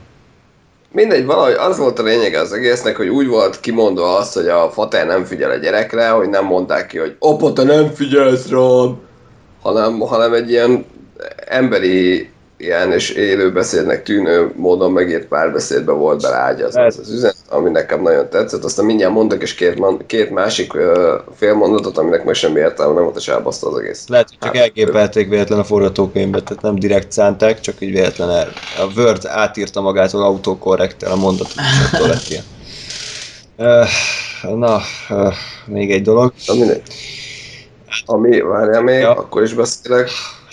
Ami, a, ami nekem a legnagyobb hiányosság volt ebben a filmben egyébként, hogy, hogy pontosan ez az egy év múlva, amit mondtál, bár te most elhülyeskedted máson, ott a Viktor von Dumon. De hogy nekem pont az hiányzott nagyon, hogy megkapták a kép, tehát visszatértek ebből a másik dimenzióból, meglettek a képességeik. Egy darabig láttuk, hogy akkor mi van velük, tehát hogy, hogy a, a, ott szenvednek, meg ugye a Johnny Storm meglepődik, hogy úristen felgyulladók, a Reed meglepődik, hogy úristen nyúlok, és aztán, aztán kiderült, hogy nekik vannak képességeik, és pont azt a részt nem láttuk, hogy ők ezt hogy dolgozzák fel, ami egy a egész történetnek valószínűleg a legérdekesebb része, hogy hogyan dolgozza fel, már ha mondjuk nem akciófilmről beszélünk, tehát hogy, hogy hogyan dolgozza fel az ember azt, hogy gyakorlatilag hirtelen kurvára megváltozik minden, amit magáról, meg ugye az egész világról gondol azáltal, hogy hirtelen képes lesz láthatatlanná válni, vagy hirtelen egy halomkősziklává változik. Igen. De ez, És, és pont ezt a részét elütni egy olyan, hogy egy év múlva, az fú, tehát mintha az maximum, Igen, mondjad. az maximum akkor működik, ha az lett volna a film, hogy 5 perc alatt megszerzik a képességeiket, az van, hogy kiírják, hogy egy év múlva, és akkor az egész film mondtam meg arról szól, hogy egy ilyen nagy kaland. Tehát, hogy még... Ú, de nagy kaland volt, nem? Ez így... A fantasztikus négyes a Bahamákon. Mert azt mondom, hogy akkor, akkor működik egy ilyen, hogyha nem ez a fókusz, hogy, hogy a képességünket megszerezzük, hanem az, hogy egy, egy másodperc alatt összefoglalom, hogy, hogy uh, így kaptuk a képességünket, és akkor innentől viszont az a, az érdekes, hogy X és Y. Abban az esetben ez működik, ebben az esetben, hogy, hogy ez a, a központi szállít nem. És azért ez, ez egy óriási hiányosság volt, sok másik mellett sajnos. Most elképzeltem, hogy hogy néz, ki a, hogy néz neki a Fantasztikus négyes, hogyha így, mint az Argo 2, így, így elmennek a Malibura nyaralni, és akkor ott tökörködnek. az hogy néz neki, hogy a kőember izé, ilyen fürdőnadrágban menne szörfölni. ja, én egyébként, bocsánat, nem értettem, hogy a Ben Grimm miért is nadrág. Hát azért, mert nem tudtak... Ja, hogy miért is nadrág rajta? Ja, ért. Igen, ugyanis a, a, a, a összes képregényben, meg az összes izében, a, meg az előző filmben is ugye van rajta egy ilyen kis sort. Ami mondjuk ugyanúgy hülyén néz ki egy kicsit, csak én most meg azt éreztem, hogy ugye nem volt rajta, hogy ott állnak hárman izébe, ilyen stretch ruciba, és ott áll a Ben Grimm egy száfaszba. Oké, okay, hogy kőember lett, de hogy. De van kőpénisze? Vagy... Nincs. Nincsen, ami mondjuk megint felvet egy csomó más kérdést, de, de hogy Igen. nekem ez egy fura volt, hogy- hogy Hogy szaporodnak a kőemberek? jó, színű volna. Nem, Nem mondod ki, Nővi alakot, eszembe. amikor fővi. És milyen a spermája? Elég. Ah. Na mindegy, Ez a szóval, szóval ez nekem fura volt. Na, ö, még egyébként ö, erről a egy év múlváról én még filmben ennyire durván soha nem éreztem azt, hogy egy tekercset véletlen a mozigépész elfelejtett felrakni. Tehát, hogy így meg volt számozva, hogy egytől ötig, és rögtön a három után rögtön az ötöt rakta fel. Tehát egy az egyben ilyen érzés volt. Tehát Lóri ugye annól beszéltük a Man of Steel-nél, hogy ha mi van, kimaradt egy óra? Na hát a Man of Steel ehhez képest egy, izé, egy, egy háború és béke. Tehát így a, a fantasztikus néző tényleg azt érzed, hogy halad egy irányba a film, majd egy év múlva, és mi van? Tehát, hogy mi történt? Ez mit akar? Tehát egyszerűen katasztrófa az egész. Ez úgy érzem, mintha, mintha tényleg egy, egy ilyen legyünk már túl rajta volt a, a megírás, hogy bement az író reggel 8-ra, és délután 4-kor szólt az órája, hogy haza kéne menni, de még meg kéne írni azt a részt az egy év múlva előtt, de hát lusta már lejárt a munkaidő, hazamegy, nem érdekli. És leforgatták így, mert jó lesz az. Katasztrófa. Igen. És És még egy utolsó gondolat, hogy ami, ami tényleg az egésznek a parája, mert engem mondjuk az nem annyira zavart, hogy egy laborba játszódik az egész, hanem az, hogy, hogy, hogy a végén se volt akció. Tehát, és, és ez volt, innen indultunk ugye a beszélgetéssel, hogy, hogy ez volt az az óriási törés, hogy lement a film, mit tudom én, nem tudom, két óra a film, vagy mennyi, lement másfél inkább.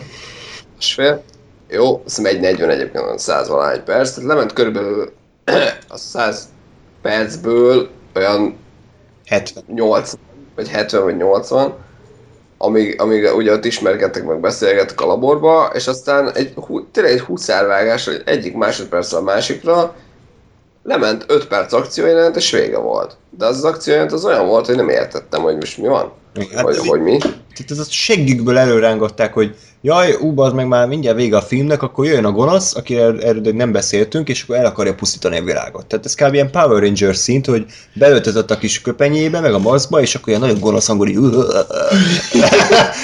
most eltörlem az emberiséget, és akkor így felrobbantotta a fejeket, nagyon illett a filmbe a szétlocsant agyvelő egyébként, tehát kurvára kellett, és akkor majd az a nagy megoldás a filmben, hogy fejbe rúgják. Tehát ez a De azt is hogy? De azt is hogy, hogy érted, azt látom a csávon, hogy, hogy tényleg kurva ereje van, és, és mindenkit lenyomott, és ott mindenkit uh, uh, irányítani tudott, vagy már nem is tudom mi volt, és akkor őket is már ott lenyomta, meg lefogta, meg eltemette, meg izé, és akkor hogy győzik le? Fogjunk össze! Jó! És így a, hirtelen működött a dolog, és legyőzték, és És csókolom. előtte egy ilyen tipikus ilyen szarfilmes párbeszéd, hogy összeállnak négyen, addig a gonosz hátul mit passziánszodik, és akkor mondja a Reed Richards, hogy hát külön-külön nem tudjuk legyőzni, de ha összefogunk, akkor együtt erősebbek vagyunk, mint egy család. És akkor egymásra néznek, felcsendül a nagy zene, és fejbe rúgják a gonoszt, és vége a filmnek.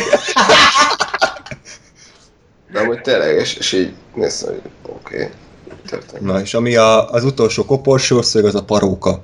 Tehát, hogy annyira jó a film, hogy leforgatták ugye a filmet, majd megnézték, és ugye súlyos alkoholmérgezés után kitaláltuk, hogy akkor le kell forgatni az utolsó harmadát, csak addigra a főszereplő nő már levágatta a haját. Úgy vakarták a fejüket a producerek, hogy mi a szart csináljunk, majd lenéztek a földre, és ott volt egy ilyen szőke, ö, szőke, hát igen, ilyen sárga felmosó rongy. Hát jó lesz ez, és rátették a csaj fejére, és kb. úgy néz ki. Tehát képzeljétek el azt, hogy van egy jelenet, amiben van mondjuk három vágás. Első vágásban normális haja van, ahogy megszoktuk, szőke haja. Második vágás, szőke paróka, de olyan, mint amit a szeszélyes évszakokban vesz fel a Antalimre, hogyha nőnek akar öltözni, majd vágás, és megint, megint a régi haja van. Tehát, hogy ennyire, ennyire leszarták ezt a filmet. Zseniális. 150 millió dollár volt egyébként a költségvetés, csak mondom. De szórakoztatónak legalább? Nem. Nem. Nem. De igen, tényleg az a baj, hogy nem, nem, még, tehát nem szórakoztatóan gagyi, hanem ilyen, ilyen iszonyat lapos és ilyen semmi. Max az utolsó Semmi 20 értelme. perc, az már így vannak vicces dolgok, de az első 80 az így halálunalom. Azért fe, felnő az RIPD szintjére? Az LIP-nél én aludtam. Az erepi legalább szórakoztató volt valamennyire abban, hogy szar volt, de hogy volt. Az LIPD-ben nem csak egy helyszín volt, ez a pozitív.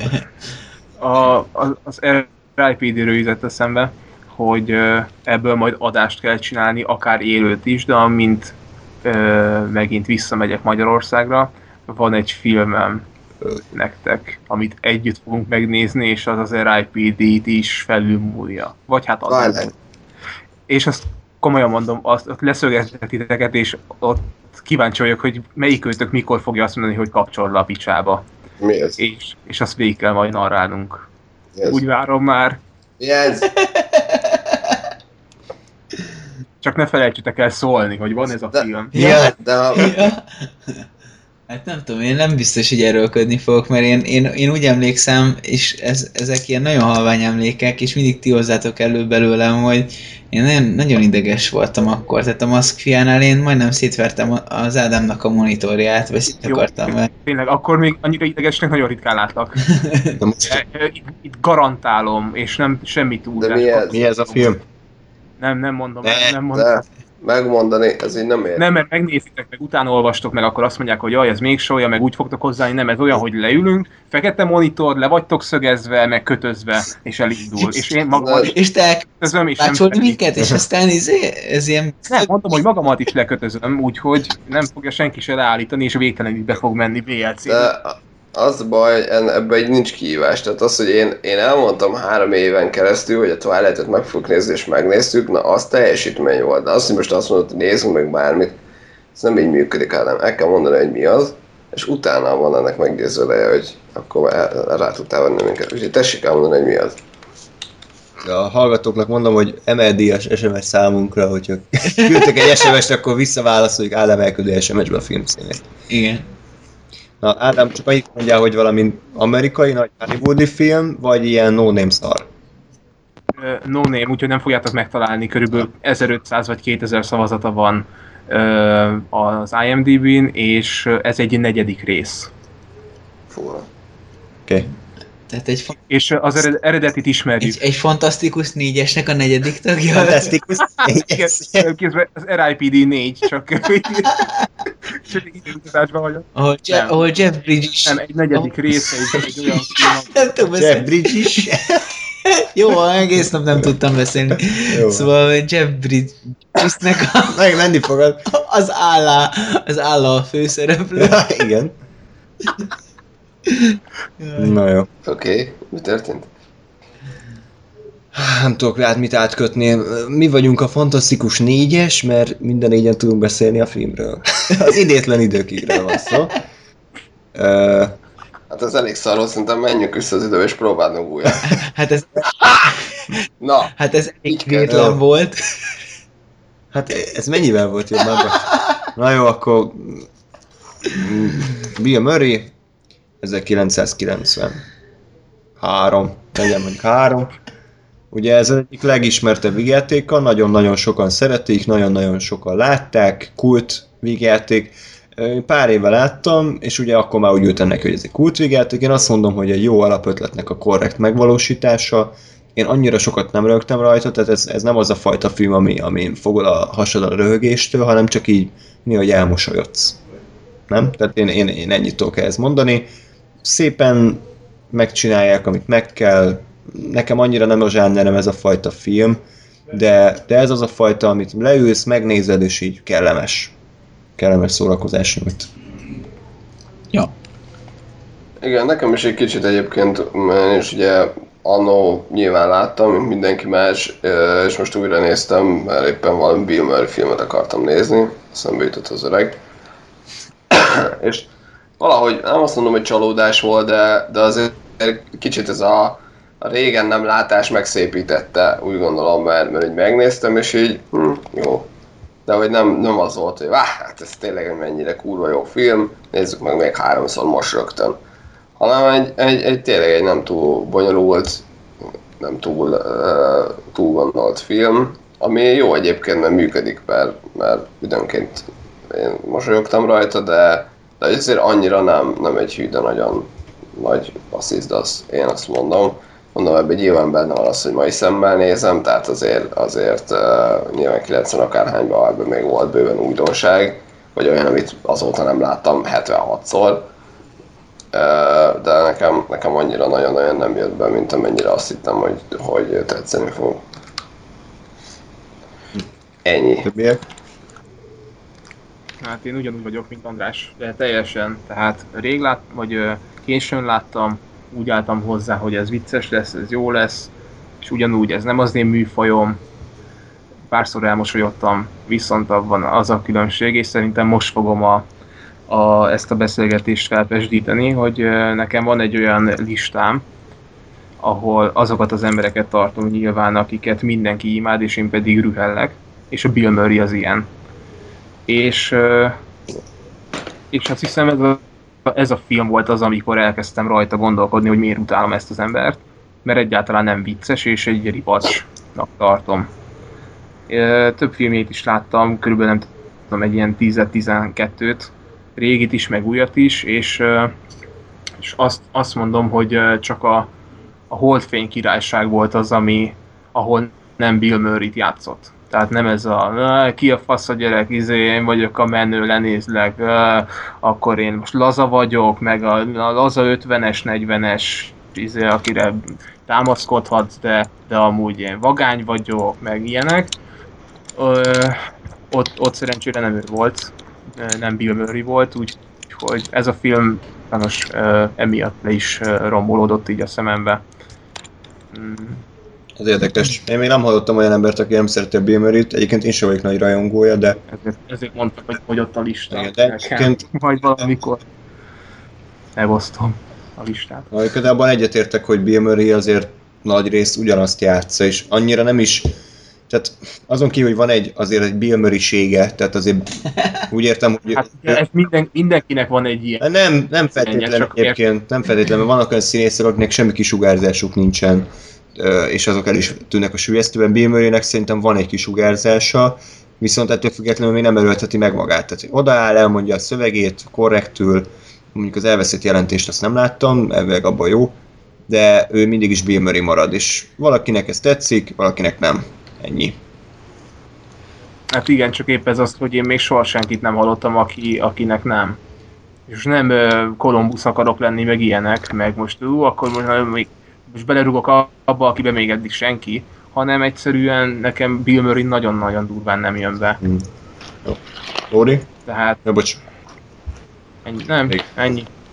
ez. Nekem is ilyen kellemes limonádé volt. A, amit talán még nem mondhatok el, és egyébként szerintem jó volt, hogy hogy ebből a, az ilyen loopolt időből így szerintem relatíve sokat kihozott a film, tehát yeah. sok, sok poént megcsináltak. Például, ami szerintem tök kreatív volt, hogy hogy, hogy hogyan rabolja ki a, a pénzszállító kocsit, hogy, hogy már minden másodpercet előre tud, hogy ki mikor néz jobbra-balra, mikor megy el a kocsi, és ezek szerintem ö, egyébként itt tök, tökre jól így mutatták azt is, hogy, hogy mennyire végtelenítve éri meg újra és újra ugyanazt a napot, És, ö, Hát és jól össze van rakva egyébként a film, tehát a limonádé az nem úgy értendő, hogy, hogy ilyen fos, hanem ez a kellemesen jól működő. igen, igen, igen. Szóval én ezt megértem, hogy az embereknek tetszik, meg, meg tetszen is, de, de így, így egyébként annyira, annyira nem nagy szám Igen. Szerintem sem.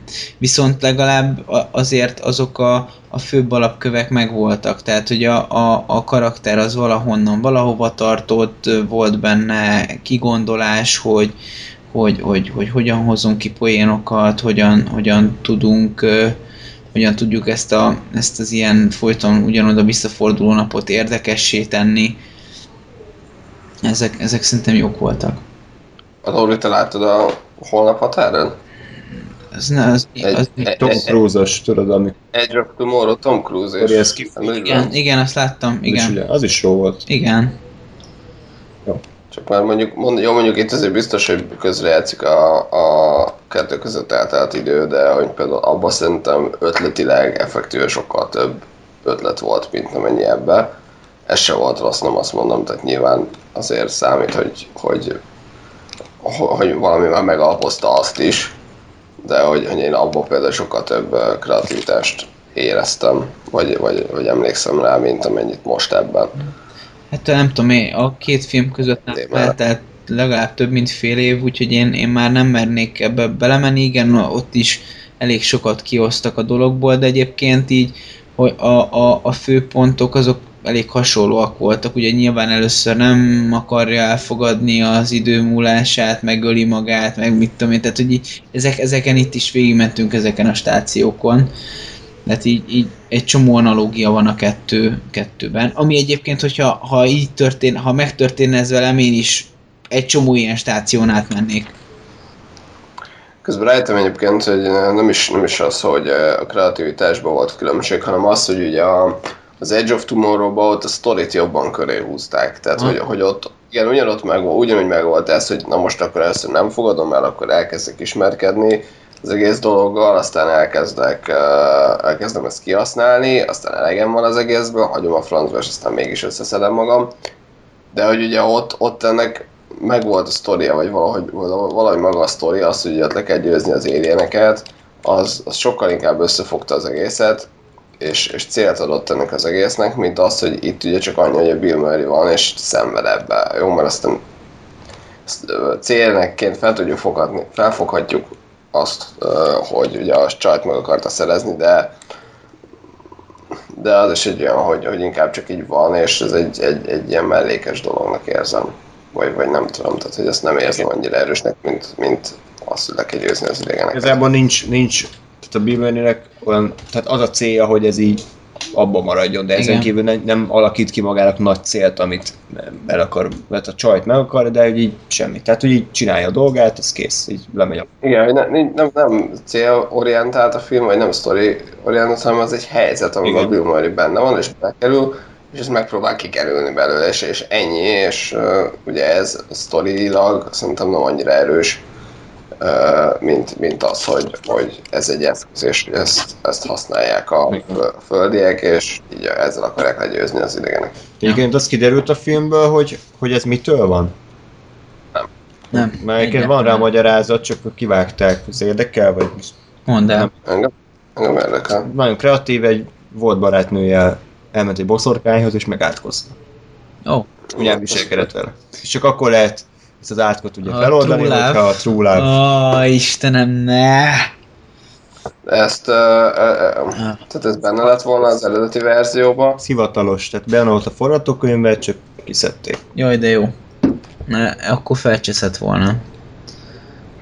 Ez, pont, ez pontosan olyan, hogy, hogy azért írták bele, mert tudják, hogy a hülye amerikai közönség, már bocsánat, meg egyébként a hülye másmilyen nemzetiségű is, ez nem, nem tudja értelmezni azt a filmet, amiben ez nincs megmagyarázva. Hát ez kurva nem kell megmagyarázni, mert, mert nem arról szól, hogy meg kell magyarázni. Ez, ez nem az a, a film, amiben számít, hogy ez miért van. Igen. Csak, csak, csak nagyon sokan vannak a, a szélesebb körű film, tehát a filmnézők szélesebb körében, nagy közönségben, akik az ilyeneket nem tudják feldolgozni, és, és, és problémát okoz az, hogy ha nem magyarázzák meg.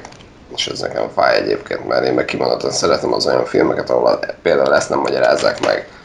mert, mert érted ki a faszt érdekel, hogy miért, miért ilyen, hogy miért van ez. Nem az a, az érdekes, hogy hogyan került bele ebbe a szituációba, hanem az, hogy benne van, és hogy hogyan kerül ki belőle. Én, én, én Nem. azt gondolom, hogy ha ez a film 2015-ben készülne, akkor biztos, hogy belerakják azt, hogy mitől van ez. Az biztos. Az Csak lenne külön eredet története. Meg spin-off, meg izé, Sőt, a, remake, a, a boszorkánynak is eredet. sorozat is. sorozat, igen. A, abból lenne a vicces mellékkarakter sorozat. Igen, Happy Meal menü, ahol a Bill Murray színészkedik, Jó. ha már valóságban nem tud. Jaj, az- ez, igen, amit az audio kommentároknak szoktak írni, hogy ez nem tükrözi a túnát véleményét, ez ellen magánvélemény. És hallottatok. Nem, nem, nem, ezt mindenki mondja. Itt írjátok nekem, nem tudom, hát ennyire, ennyire számít a véleményem, ennyire erős. És hogy már mindegyik ötök ide írta, hogy ő is utálja Bill Murray. Egyébként, hogyha loop volt idő, akkor Triangle. Meg a Jake Gyllenhaal a forráskód is egy ilyen film, az is korrekt egyébként. Igen, igen, Ez, igen. igen. nekem tetszett. Egyszer jó volt, az se egy világcsodája, de az is jó. Na, egyébként ugye a... Mi ez? Milyen, miről beszéltünk? Idétlen időkig. Ugye, amit beszéltünk, hogy annyira nem tudta a film ö, egy nagy sztoriba beleágyazni az alapkoncepciót, és az Inside Out sem. Viszont az Inside Out, ugye magyarul az agymanók, az annyira jól csinálta ezt, Jó, jó, jó, én most köszönök el, mert még nem láttam, és erre nagyon kíváncsi vagyok. Jó, Pontosabban, jó, jó! Jó, jó, jó. I'll be back. I'll be back, úgyhogy majd írjatok rám. Oké. Okay. Jó. Na, uh, Lóri, tehát ez a film, ez annyira jó volt, hogy én ezt nem tudom feldolgozni. Tehát, hogy így... Uh, Sokkot kaptál, Sokat kaptam. Tehát ez a, Annyira jó. amennyi, annyira jó ez a film, amennyire rossz a Fantasztikus négyes. Tehát eléggé.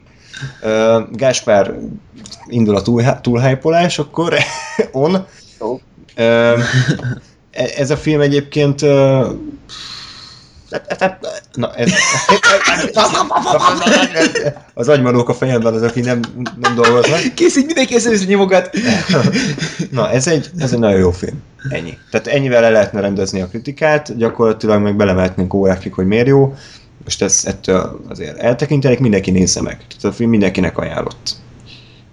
Ez egy felnőtteknek szóló egyébként elsősorban, tehát a gyerekek is megnézhetik, de, de nem értik meg, hogy ez mitől annyira jó. Nem egy minionok, meg nem egy izé, bocsánat, doboztrollok, hanem ez egy nagyon érett felnövés történet. Egy kislánynak a felnövés története viszonylag. Lóri, hogy Igen. tetszett? Nagyon. Megmondom őszintén, hogy hát amikor mentünk odafelé, akkor András elővette a szokásos ényét, na mit vársz a filmtől, meg hangon. tehát Pixar, tehát biztos tetszeni fog, meg fel, meg mit tudom én, és mondtam, mondtam neki, hogy én nem akarok semmit elvárni, én már a, a mi az Hobbit 2, Hobbit 2 Hobbit óta 2 óta megtörtént.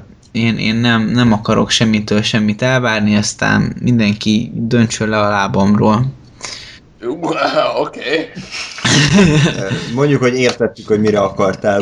Igen, igen, tehát elsősorban művészeti értelemben értettem. Mi történt itt a mozizás helyett? hát mozizás történt, a, lávadal az, az, az mindent kihozott. Arról beszéljünk előtte, vagy majd a vég, inkább a végén? Úgyhogy Jó. Jól van. Na, szóval Hogy tetszett? a, mm, már az első mondat megfogott, mert engem mindig is nagyon érdekelt az, hogy, hogy mi zajlik le a fejekben, és, és hogy, hogy ugye egy, egy sötét, sötét vászonról indulunk, hogy, hogy én tudom, mi zajlik Riley fejében. Mhm. Mondom, hát baromi jó, ez, ez jól indul. Aztán nem értettem, hogy mit keres egy kékhajú nő a képen, de mindegy, és akkor kiderül, hogy na mindegy, a történetnek az a lényege, hogy minden szereplő fejében vannak kicsi kis manók, akik személyiségeket tükröznek vissza. Hát érzelmi állapotokat. Igen, hát, hát igen, a, a hát inkább azt, azt mondom, hogy a személyiség ö, vonásainkat tü- tükrözik vissza, tehát ugye Nagyon összetett egyébként a film. Igen. Rohadtul ki van találva. Hát Brutálisan. gyakorlatilag egyébként az történik, hogy az emberi agyműködést kicsit lebutítják és lemodellezik ilyen gyermektörténetre. És akkor Riley-nak az agyában megismerünk öt szereplőt, Derűt, Bánatot, Majrét, Ja, ha- ennyire vágod? ha, hara, Haragot és és aztán nem tudom, szerintem Undornak hívják. Igen, igen, igen. Az ötödiket. Egyébként egy picit szerintem kreatívabb a magyar, uh, magyar elnevezés, mert ugye az angolban Joy, meg, ah. meg Sadness, meg nekem az, te, az nem tetszett, hogy Fear. Annyira jó az, hogy Majri. Azt szerintem így átadja játékosan az egésznek a jelentését. Hát, igen. hát a harag az Anger, az jó, oké, okay, meg, meg meg az, az, un, az undor azt, azt nem tudom, mi ez dis, disgust. Mindegy, hát valami ilyesmi, igen. És akkor így ők elkezdenek így így ugye működni, tehát irányítani Riley-t. Hát a Riley ugye úgy ismerik, hogy csecsemő, tehát igen, megszületik. Igen. És, és akkor így szépen így, mint ahogy a, a felben láttuk, tehát így elég, elég gyorsan, körülbelül 8 perc alatt eljutunk odáig, hogy Riley egy olyan körülbelül 10 éves hmm, lány, igen. és földobják a nagy drámai labdát, Riley az eddig élete tökéletes, minden a helyén van, de ekkor elköltöznek a szülők. És ugye egy teljesen új helyzethez kell alkalmazkodnia. Hogyan kezelik ezt ugye az agymanók, akik, akiknek az a céljuk, hogy Riley boldog legyen. De mindenki ezt teljesen máshogy akarja és tudja is elérni. Úgyhogy ebből van mindig a nagy vitatkozás az agyban. És, és szerintem eszméletlen jó párbeszédeket hoznak le mind az agyban, mind pedig kívülről egyébként. Tehát kívülről kevés a párbeszéd, már mint a valós szereplők között, nagy, nagy részről koncentrálunk az agymanókra, de mégis rengeteg külső jelenetet látunk, úgyhogy szerintem tök jól meghozták ezeket az összhangokat. És ami nagyon tetszett, hogy, a, hogy az agymanók, azok így az első időszakban nagyon gyorsan, de utána is egy csomó mindenbe belemennek, hogy elmagyarázzák azt, hogy mi mi az agyban. Uh-huh, igen. És ezek valósan visszatükröznek egy csomó agyi működést.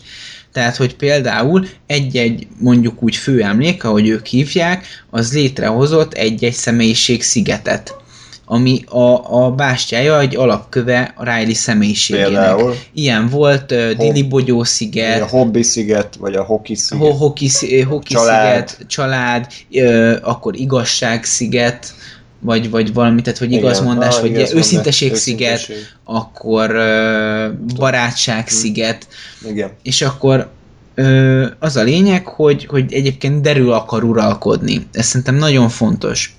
Derű mindig azt szeretné, hogy riley jó napja legyen, hogy minden boldog, minden vidámon száródjon, és minden, annyit dolgozik Derű a film alatt, hogy hihetetlen. Bánatot mindig félre söpri, és igyekszik mindenkit úgy szervezni, hogy, hogy úgy, úgy irányítsa őket, hogy, hogy ne, ne tudják nagyon irányítani napot, és ő mindig jól zárja az Igen. De hát a költözéssel ugye minden, minden félre megy, és akkor én átadom Andrásnak a szót, mert föl, föl ö, elkezdtem ö, tehát nagyon részletes lenni, kezd, kezd el fölvázolni a folytatást, és akkor, akkor én majd hozzáfűzöm. Mármi sztoriba? Igen, igen, csak mert nem ja. akarom én nagyon részletesen Jó. elmondani. Hát ugye arról van szó, hogy átköltöznek ebbe az új, most a valóságban nyilván ebbe az új lakásba, San Franciscoba, és akkor hát az a jó a filmben, és én direkt nem néztem trailereket se, egy-két képet láttam, de direkt úgy jöttem, hogy nem tudtam semmit, és én nyilván arra számítok, hogy hát lesz majd egy nagy kaland. De nem. Tehát nincs ebben a filmben nagy kaland hanem egy, egy kislánynak az életét látjuk. Semmi nincs benne a, a valóságban. Ugye látjuk az első napját az iskolában, szülőkkel való problémáját, nem tud beéleszkedni, és miközben az agyában ugye az játszódik le, nem emlékszem pontosan hogyan, de a, a bánat és az öröm, vagy derű, azok kiesnek ebből az irányító toronyból, Igen. bele a, hát a nagy városba, ahol műje a kislány agya, és visszapróbálnak menni az irányított toronyba. Ennyi a sztori. Mm. Csak ugye fedezik fel folyamatosan a Riley-nak a személyiségét, miközben a Riley ugye egyre inkább kezd defenzívé válni, és a, ezek az említett szigetek pedig szépen lassan kezdenek összeomlani.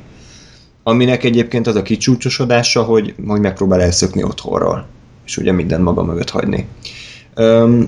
És mondom, ezeket az emlékeit ilyen kis sárga gömbökben tárolja el. Van egy ilyen hatalmas nagy szakadék, ami az elfeledett emlékeknek a, a szakadéka, ami szintén rohadt jó ki van találva, mert valóban így van, hogy sajnos szép emlékek is elvesztek, még akkor is, hogyha hogy akár em, akarunk emlékezni rá, de, de mégsem tudunk.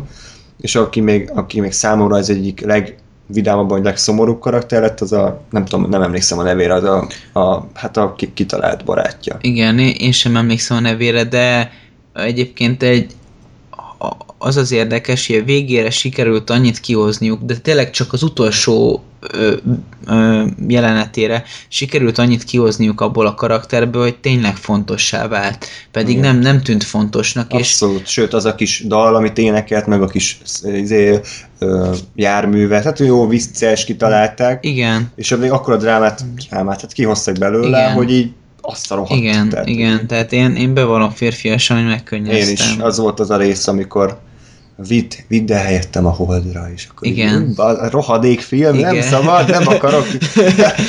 Igen. igen, igen. Tehát, hogy És ezt is, bocs, legalább ilyen vasárnap délelőtt matinéba tíz évesek között néztétek, ezt is mindjárt a a teremben, igen, Micsoda? négyen voltunk a Igen, teremben. hát hét, hétköznap délelőtt mentünk, mert ugye mi úgy dolgozunk, ahogy normális emberek nem dolgoznak, úgyhogy Ja. mi akkor eljek moziba, amikor tudunk. Tehát, Ja. Szóval igen, tehát ez, ez tehát mind érzelmileg egyébként tökéletesen fel van építve a film, és mindenki van találva. Egyszerűen. igen, egyébként én nekem a leges-leges-leges legnagyobb élmény a, a film lezárása volt. Ugye az egész konfliktust, az agyból kimenekülést, vagy kirepülést az, az jelentette, hogy bánatot nagyon ki akarta zárni derű mindenből, és amihez bánat hozzáért, ez elkezdett kékké, tehát a bánat színévé, tehát bánatossá változni, és akkor "Ne, te maradj a körön belül, meg minden, és és ami, a pillanat, amikor rájött derű arra, hogy van, amit ő nem tud megoldani, és bánat meg tudta oldani. Igen. Amikor a, nem tudom, arra gondolsz el, lehet, hogy még korábban, amikor az a képzetbeli barát, nem tudom, hogy elkezdett Igen, sírni. igen, És ugye a bánat megkérdezi az- a derű, hogy mit csináltál, hát csak meghallgattam. igen. Ennyi. És ennyi elég. Igen, igen, és ez, ez szerintem egy iszonyat fontos tanulság, hogy, hogy vagy nekem, nekem nagyon jó volt viszont látni ezt, mert nem tudom, hogy ez nekem, én, az én fejemben így van, csak nem tudom mások fejében hogy van, hogy, hogy igenis fontos bizonyos dolgokat mondjuk úgy meggyászolni, meg, meg szomorkodni miatta, nem azért, mert mert, mert ez, ez mit tudom én, tehát, tehát hogy így, így leszünk túl rajta, tehát nem lehet mindent elfedezni úgy, ahogy a derű, hanem van, van, van, amit idő, van aminek időt kell hagyni, és egy kicsit meg, megsiratni, vagy, vagy Igen. valami hát, ilyesmi. mert, az, mert a szomorúság is épít minket, mint karakter, Igen. tehát az is fejleszt minket. Igen, és ez jó. És, és aztán ugye a film lezárása, ami ugye sejtete egy folytatást, ami hogyha ilyen színvonalú, akkor, akkor én mindenképpen állok elébe, az nagyon tetszett. Elkezdtek jönni azok az emlékezett gömbök, amik már nem egyszínűek, hanem sokszínűek. Ugye ez már egyfajta ugye ö, személyiségbeli továbblépést Igen. jelent, illetve másrészt ugye a pult is kibővült, Igen. és haragnak az öröme, hogy, hogy most már nem csak egy csúnya szó, Ja, az kurva jó, igen. Tud. Szóval én, én azt gondolom, hogy nagyon sok bört lehúztak erről a történetről, és, és, és van benne kreativitás, és egyébként, ami még egyébként nagyon tetszett, az, hogy hogy nagyon kevésszer, de egyszer-kétszer belelátunk más emberek fejébe, Ja, és nem csak kurva jó. És, és azok mind kurva jók egyébként. Igen, és a, a végén is van egy ilyen, tudod, egy ilyen lezáró jelenet, hogy, hogy, hogy akkor na most más fejek, de egyszer van, amikor a szülők fejébe. És És a jelenet? igen, és baromi tanulságos, ugye a Riley fejében ö, derű a, a főnök, vagy ő akar a főnök lenni. De az anyuka fejében bánat a főnök, és apuka fejében pedig harag. és ezek szerintem baromi érdekes dolgok Igen. És Hogy- az, én, én mondjam. hogy hogyan juthatunk el ide, hogy, hogy mondjuk egy, egy ilyenfajta személyiségjegy lesz mondjuk az alapvezető. Igen. Ugye az, az érdekes, hogy ö, ugye a férfi apuka fejében csak fé, filmnemű manók vannak, a női anyuka fejében meg csak női manók, tehát valószínűleg, hogyha Riley majd felnő, vagy elkezd serdülni, akkor átváltoznak női Ez, manókká. ez érdekes, erre nem gondoltam, lehet. Vagy a Riley az ilyen transzvestitából, vagy Jó, ö, amit meg még itt kérdések a filmmel kapcsolatban, úgy érzem. Ami, ami tetszett még az, hogy tényleg ez, hogy mások fejében vannak agymanok, tehát egy mondjuk egy ilyen, rengeteget rúgdatok, de rúgdossuk még, tehát ilyen min- minionok szintű rendező, az biztos olyan, olyan irányba jut volna el, hogy csak erről szól a film, hogy az emberek fejében milyen monok vannak, és azok hogy egymással mit csinálnak, de ebbe a filmben nem az volt a lényeg, hanem az csak egy ilyen 5%-a, hanem a többi rész az, hogy egy kislány hogyan tudja feldolgozni ezt, hogy elköltöznek. Kész. Ennyi. Igen. És ezt pedig gyak nagyon részletesen kitárgyalja. Igen. És egyébként eszméletlen jó volt az, hogy, hogy, hogy látni, hogy, hogy azok a, a személyiségtípusok, akik bemaradtak a központba, azok mennyire tehetetlenek Ja, voltak. Hogy, hogy egyébként tényleg, vagy ezt, ezt sem fogom tudni megmondani, de, de, de, de jó volt látni, Egyébként nem, de, de hogy, hogy, hogy milyen drámát sikerül kihozni abból, hogy, hogy egy ilyen egyébként nem feltétlenül nagy tragédia, mekkora tragédia. Hát, és, és igen. ahogy, ahogy összeomlik, és, és így szépen fokozatosan eljutunk oda, hogy, hogy valóban így történne az életben, akár. Igen. Tehát én az elején úgy voltam vele, hogy, hogy sok ember örülne, hogy olyan lakást kapna, mint amit ezek, ez, ahová ezek a lányok költöznek. És akkor mondom, hát ez azért nem akkora konfliktus, hogy én most az izé.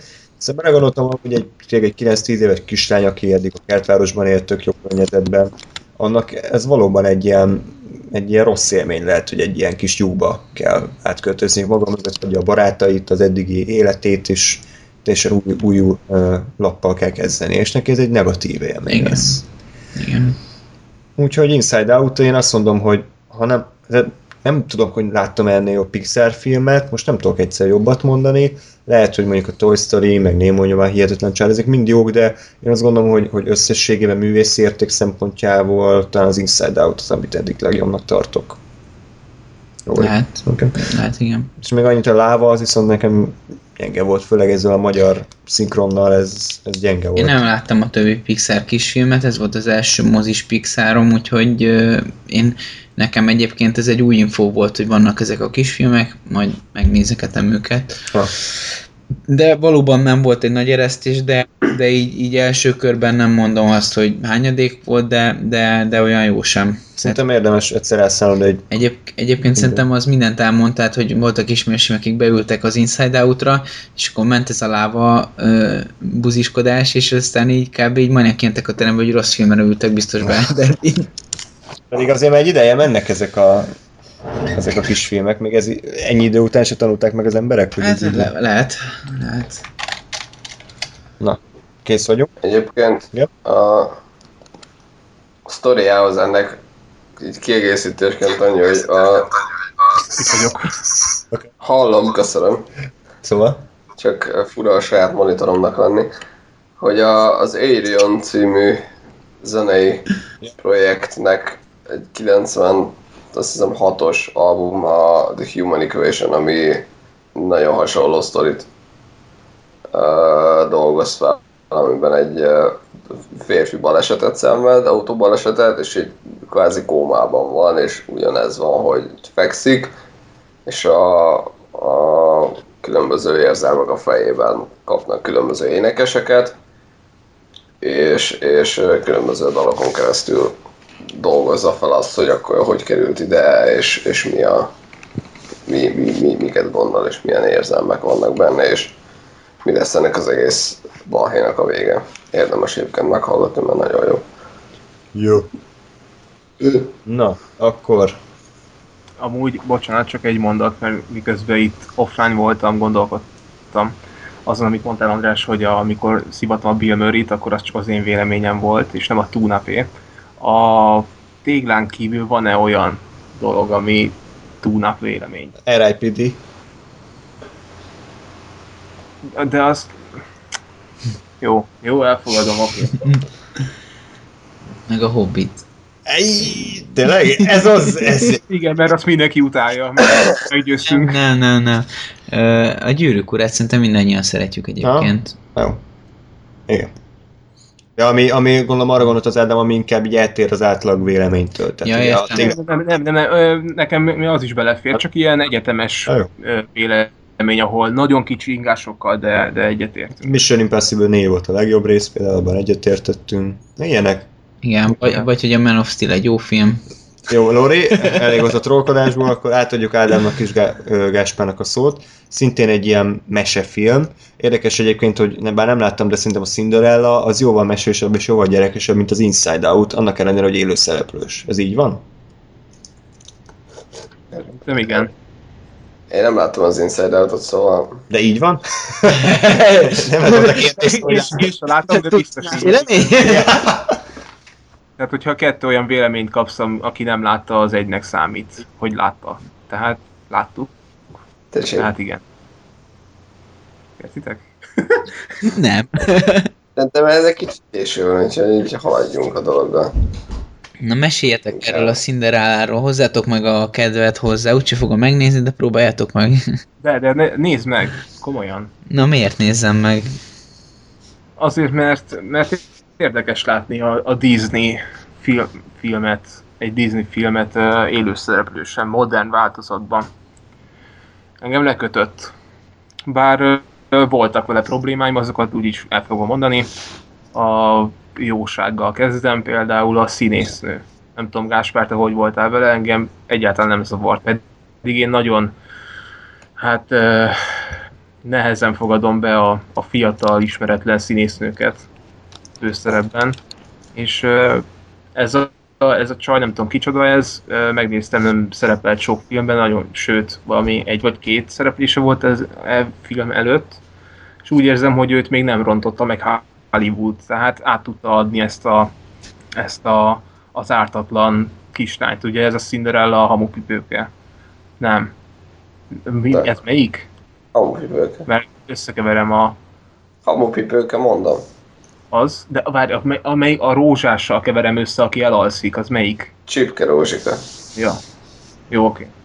Szóval igen, ő a hamupipőke, ezt nem tudom, biztos ismeritek ezt a sztorit, ugyanezt játszák el, csak ugye élőszereplőben. Ennyi. Tehát ártatlan volt, kedves volt, nekem igaz, tényleg bűbájos volt ez a, ez a, ez a csaj.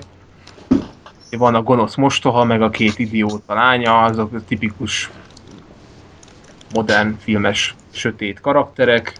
A két Blanchett pedig szerintem szintén jó volt, mint gonosz most a, attól függetlenül, és ez nem az ő lehúzása, de ezek a 50 pluszos színésznők, most már, tehát a, ki volt még a Julianne Moore, akkor a Meryl Streep, a, a Sigourney Weaver, meg ezek már minden játszották a gonosz mostoha szerepét, és akkor most ugye két Blanchettnek is el kellett játszania.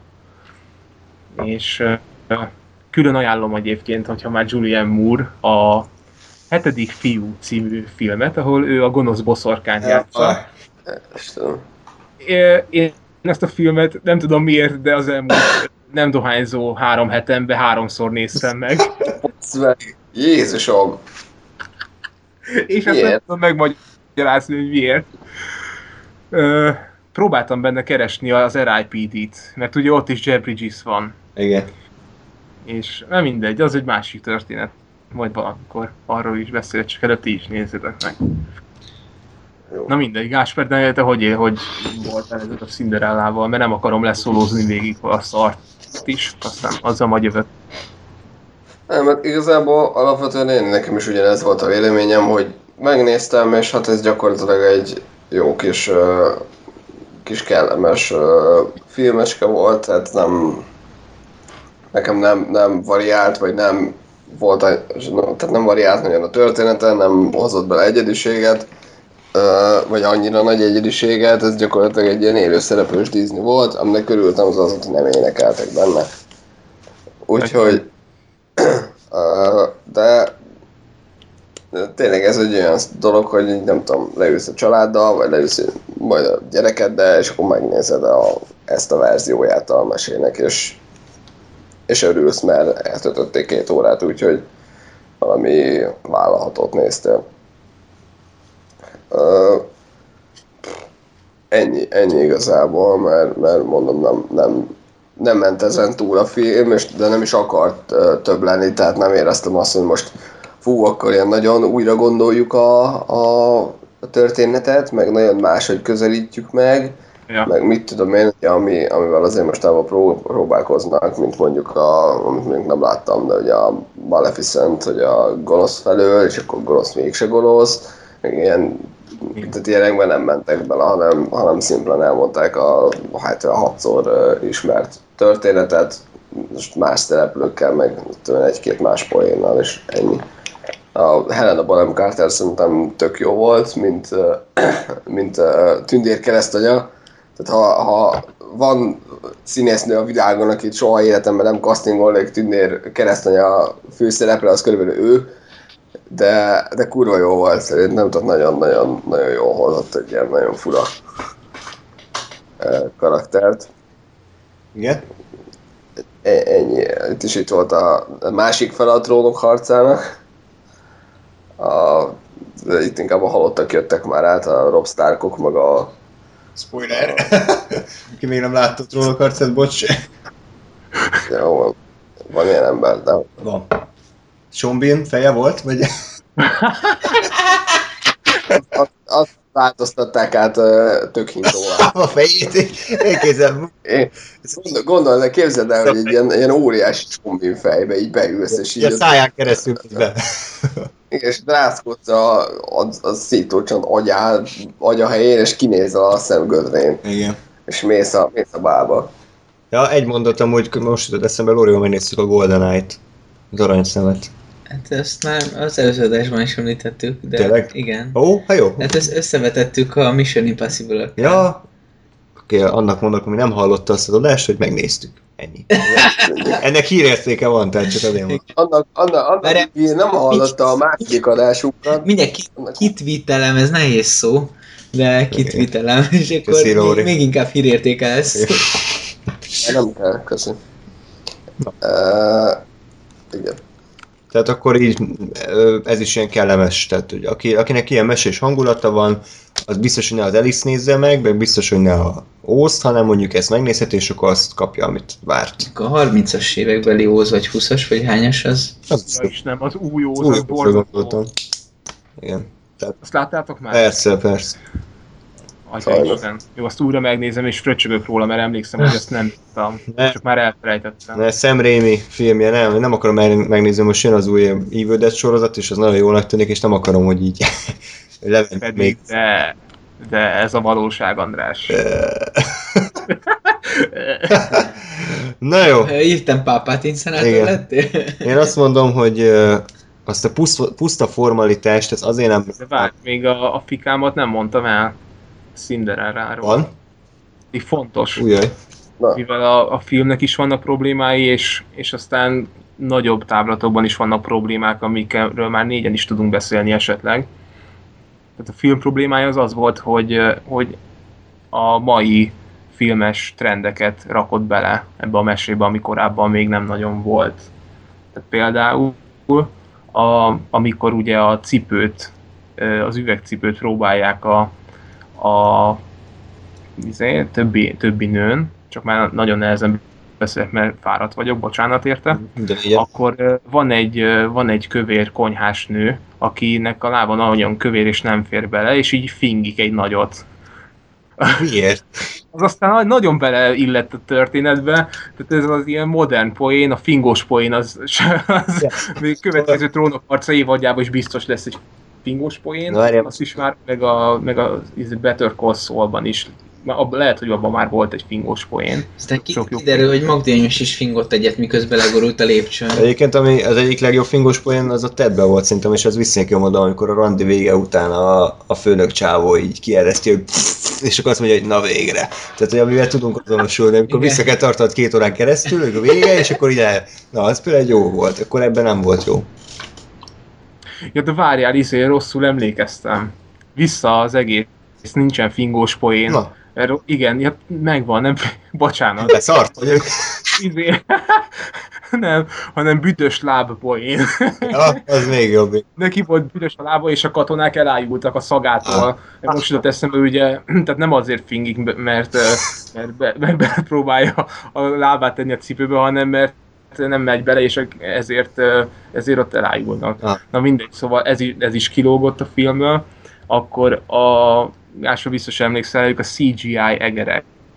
Az eredetiben is voltak az egerek, de itt borzasztó egy, szarul néztek ki, kettő, nem hittem el, hogy ott vannak, három, elmebetegnek néztem a Cinderellát, tehát így, így beszélésekor, hey, gyerek, gyertek, segítsetek főzni, és így azt mondtam, hogy bazd meg, te őrült vagy. Aha. Ez így, ez így nem jött át. Meg hát ugye ők is ott így kuncognak, meg esnek, kelnek, hehe, nagyon vicces. Akkor a logikátlanságok, a Cinderella meg a Rob Stark találkoznak a, egy, egy erdőben és jó, megtetszenek egymásnak, oké, okay, jó, a Rob az persze herceg, és, és elmegy ugye a bulira a, a csaj, és akkor ott mindenkinek, mindenki oda van ért, hogy milyen jól néz ki, mert át van ugye varázsolva, és a, utána eltűnik, a varázsnak vége van, és a Rockstar keresi, ugye ez a sztori. És nem értem, hogy elfelejtett hogy hogy nézett ki, tehát miért kell az, a világ összes nőjének a lábára tenni a cipőt? Tehát miért nem őt keresi, aki ott volt a báron és neki tetszett? Mivel nem arról van szó, hogy aki, akinek jó a lába, azt rögtön, rögtön elveszem, hanem ő konkrétan azt a csajt keresi. Hmm. De ennek, ennek nem sok értelmét láttam, és nem emlékszem, hogy az eredetiben ez hogyan ja, van. Hát, hogy, ja, értem, tehát hogy tudja, hogy néz ki a csaj, Persze, Ezt igen, igen, és így az meg a, a kövér konyhás nőre is megpróbálja ráadatni a, a cipőt. Tehát körülbelül meg volt egy ilyen idős, körülbelül Erzsébet királynőnek kinéző nőre is. Ennyire rossz az arcmemóriája? Ez egy vak, nem? igen. igen. Igazából ő a Daredevil. ja, igen. Ez az eredet történet. Igen. Na jó, tehát, hogy uh, igen.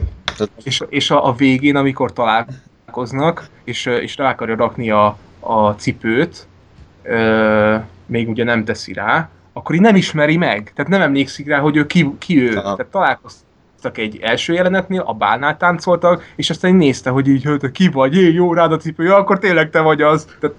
Igen, hát ez az, ami lehet, hogy leírva mondjuk jobban működik meseként, mint így filmbe látva.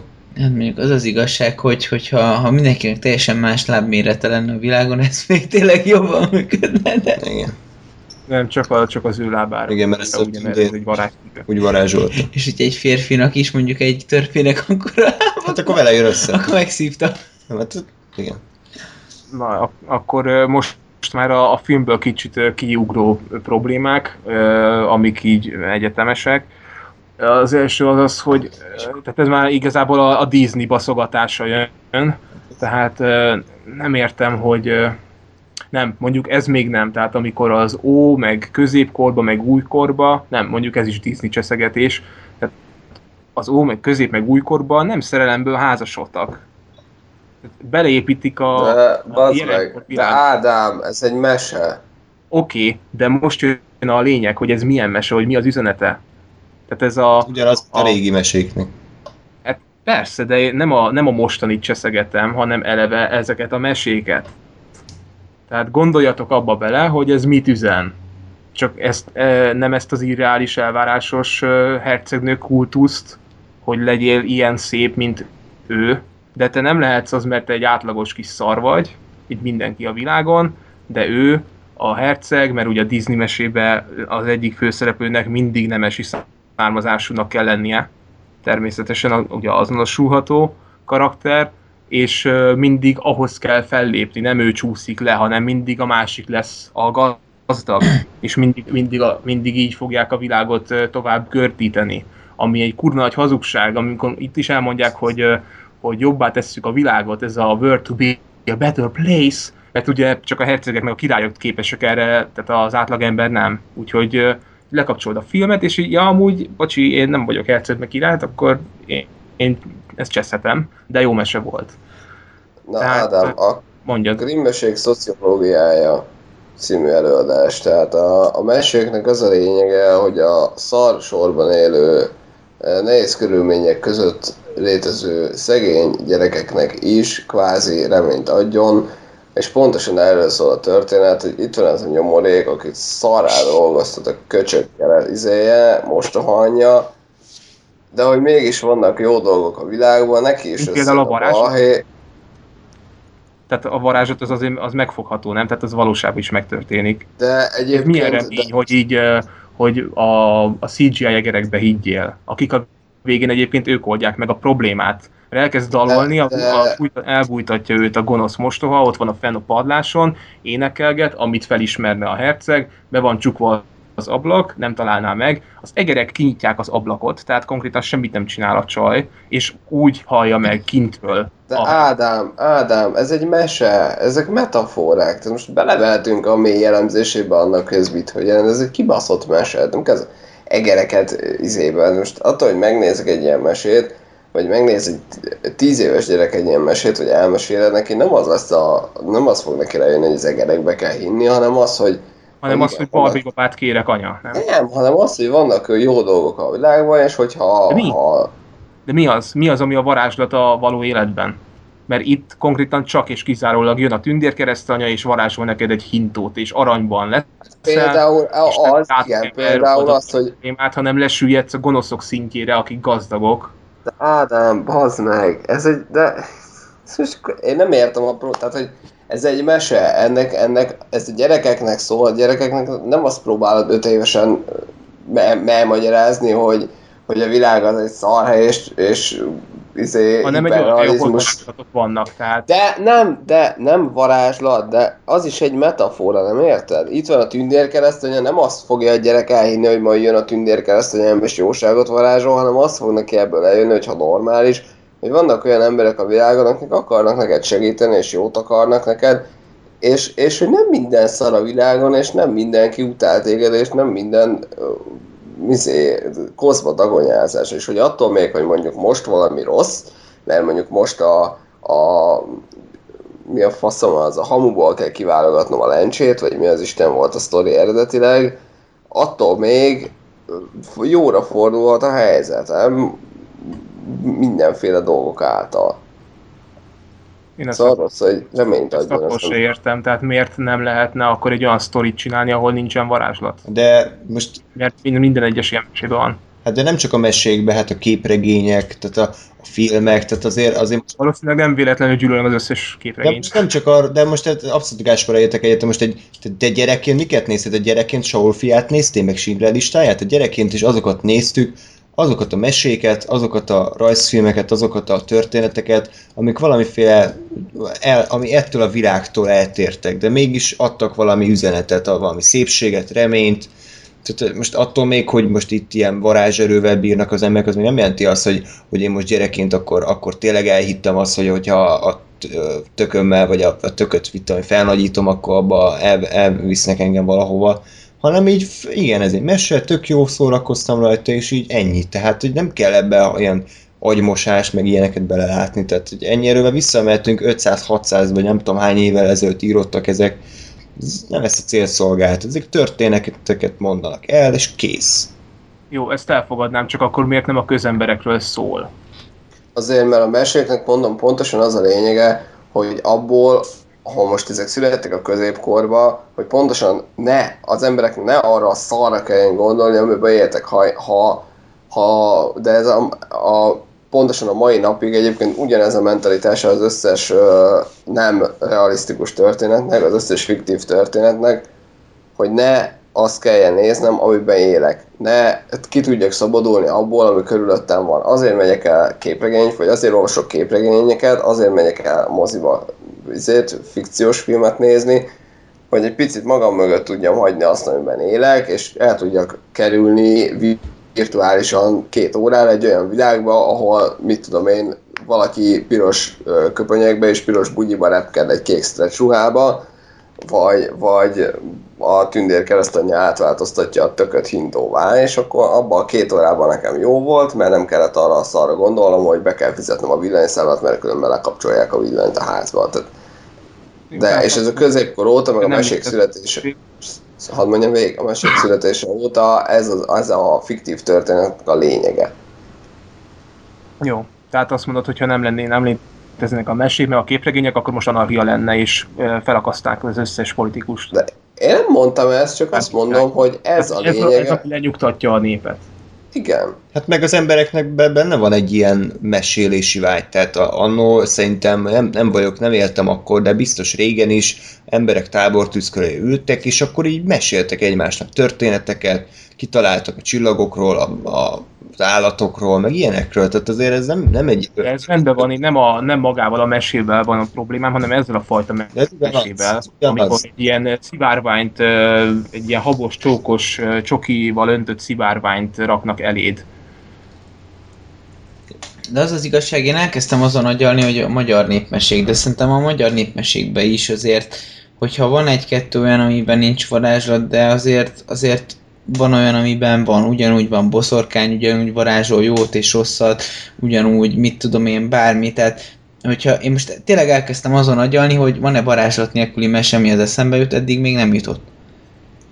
Jó, de most nem, nem is csak a varázslatról van szó szerintem, de most Ádám, te tényleg azt gondolod, hogy, hogy attól még, mert a gyerekek kiskorukban Grimm meséket olvastak, meg Disney filmeket nézek, attól ők el lesznek baszva. Nem, ez is emberfüggő szerintem, meg családfüggő, hogy, hogy éppen ezt menj, hogyan dolgozza fel. Tehát van, aki ezt biztos ő benne, hogy olyan ember is van, akinek annyira az agyára megy ez a sok gyerekkorától kezdve, mondjuk ez a barbilász, hogy én hercegnő akarok lenni, hogy ő mindig is, még a tudatalattiában is ez dolgozik majd később, hogy én már pedig nemesi vagyok, én felsőbbrendű vagyok, én, én király vagyok, és, és annak meg megfelelően kezelem a többi embert. És ez mind intelligencia függő. Hát, Tehát lehet, jó, ezt az, is az... kezelni, lehet ezt jól is kezelni, meg befogadni, de van a, a, ennek nagyon erős hátulütője is, szerintem.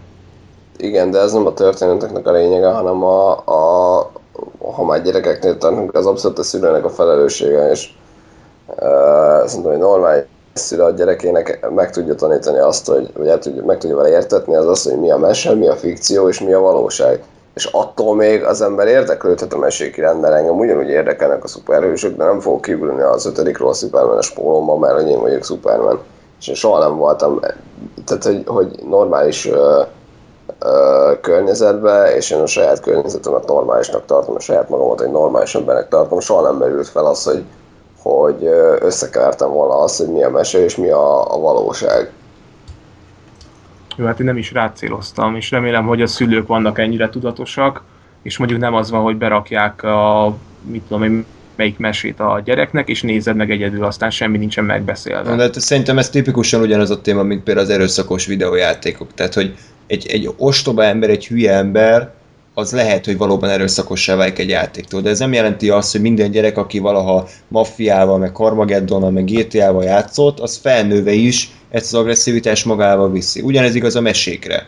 Tehát, hogy érted, attól még, hogy van egy-két hülye, aki tényleg elhiszi, hogy ő hercegnő is, vagy, vagy ő, hogy ő csak a hercegekkel áll szóba, az úgy járt, az egy hülye ember. De attól még az ember... ezt nem úgy része... értelmezni persze, tehát az elég vicces lenne, hogy valaki úgy nő fel, hogy én csak Barbie ruhába megyek, és herceget keresek fehér lovon. Én azt mondom, hogy ez ugyanaz a téma, tehát az emberek intelligenciájától független ez. Tehát hülyébb nem lesz attól, a Disney filmeket nézel, de hogyha alapból hülye vagy, akkor nem segít. De hát ez most ez egy más történet. Szerintem egy semmi semmi rossz nincs ebben. Az, hogy most a Twilight egyébként mit üzen, az már egy, az egy külön dimenzió, azt most ebben ne rágassuk bele de én azt gondolom, hogy ebben a formában ez így, ez ebben nincs semmi baj. Tehát most egy kislány, hogyha megnézi a hamupipőkét, attól még lehet normális ember, felnőtt, felnőtten is. És hogy az is lesz. Ja. Na, szerintem zárjuk le a mai adást. Úgyhogy a kimaradtak filmek, de szerintem egyik se olyan, ami, ami égetni valóan ö, hát nagy hiányt keltene maga után, úgyhogy hamarosan akkor, hamarosan, hát coming soon, újra jelentkezünk. Itt van, még ébren vagytok, csak úgy... Persze. Jó? Hát, fogjuk le. Okay. Addig is uh, minden jót kívánok nektek. Sziasztok! Szeme, mit vasz ma perem,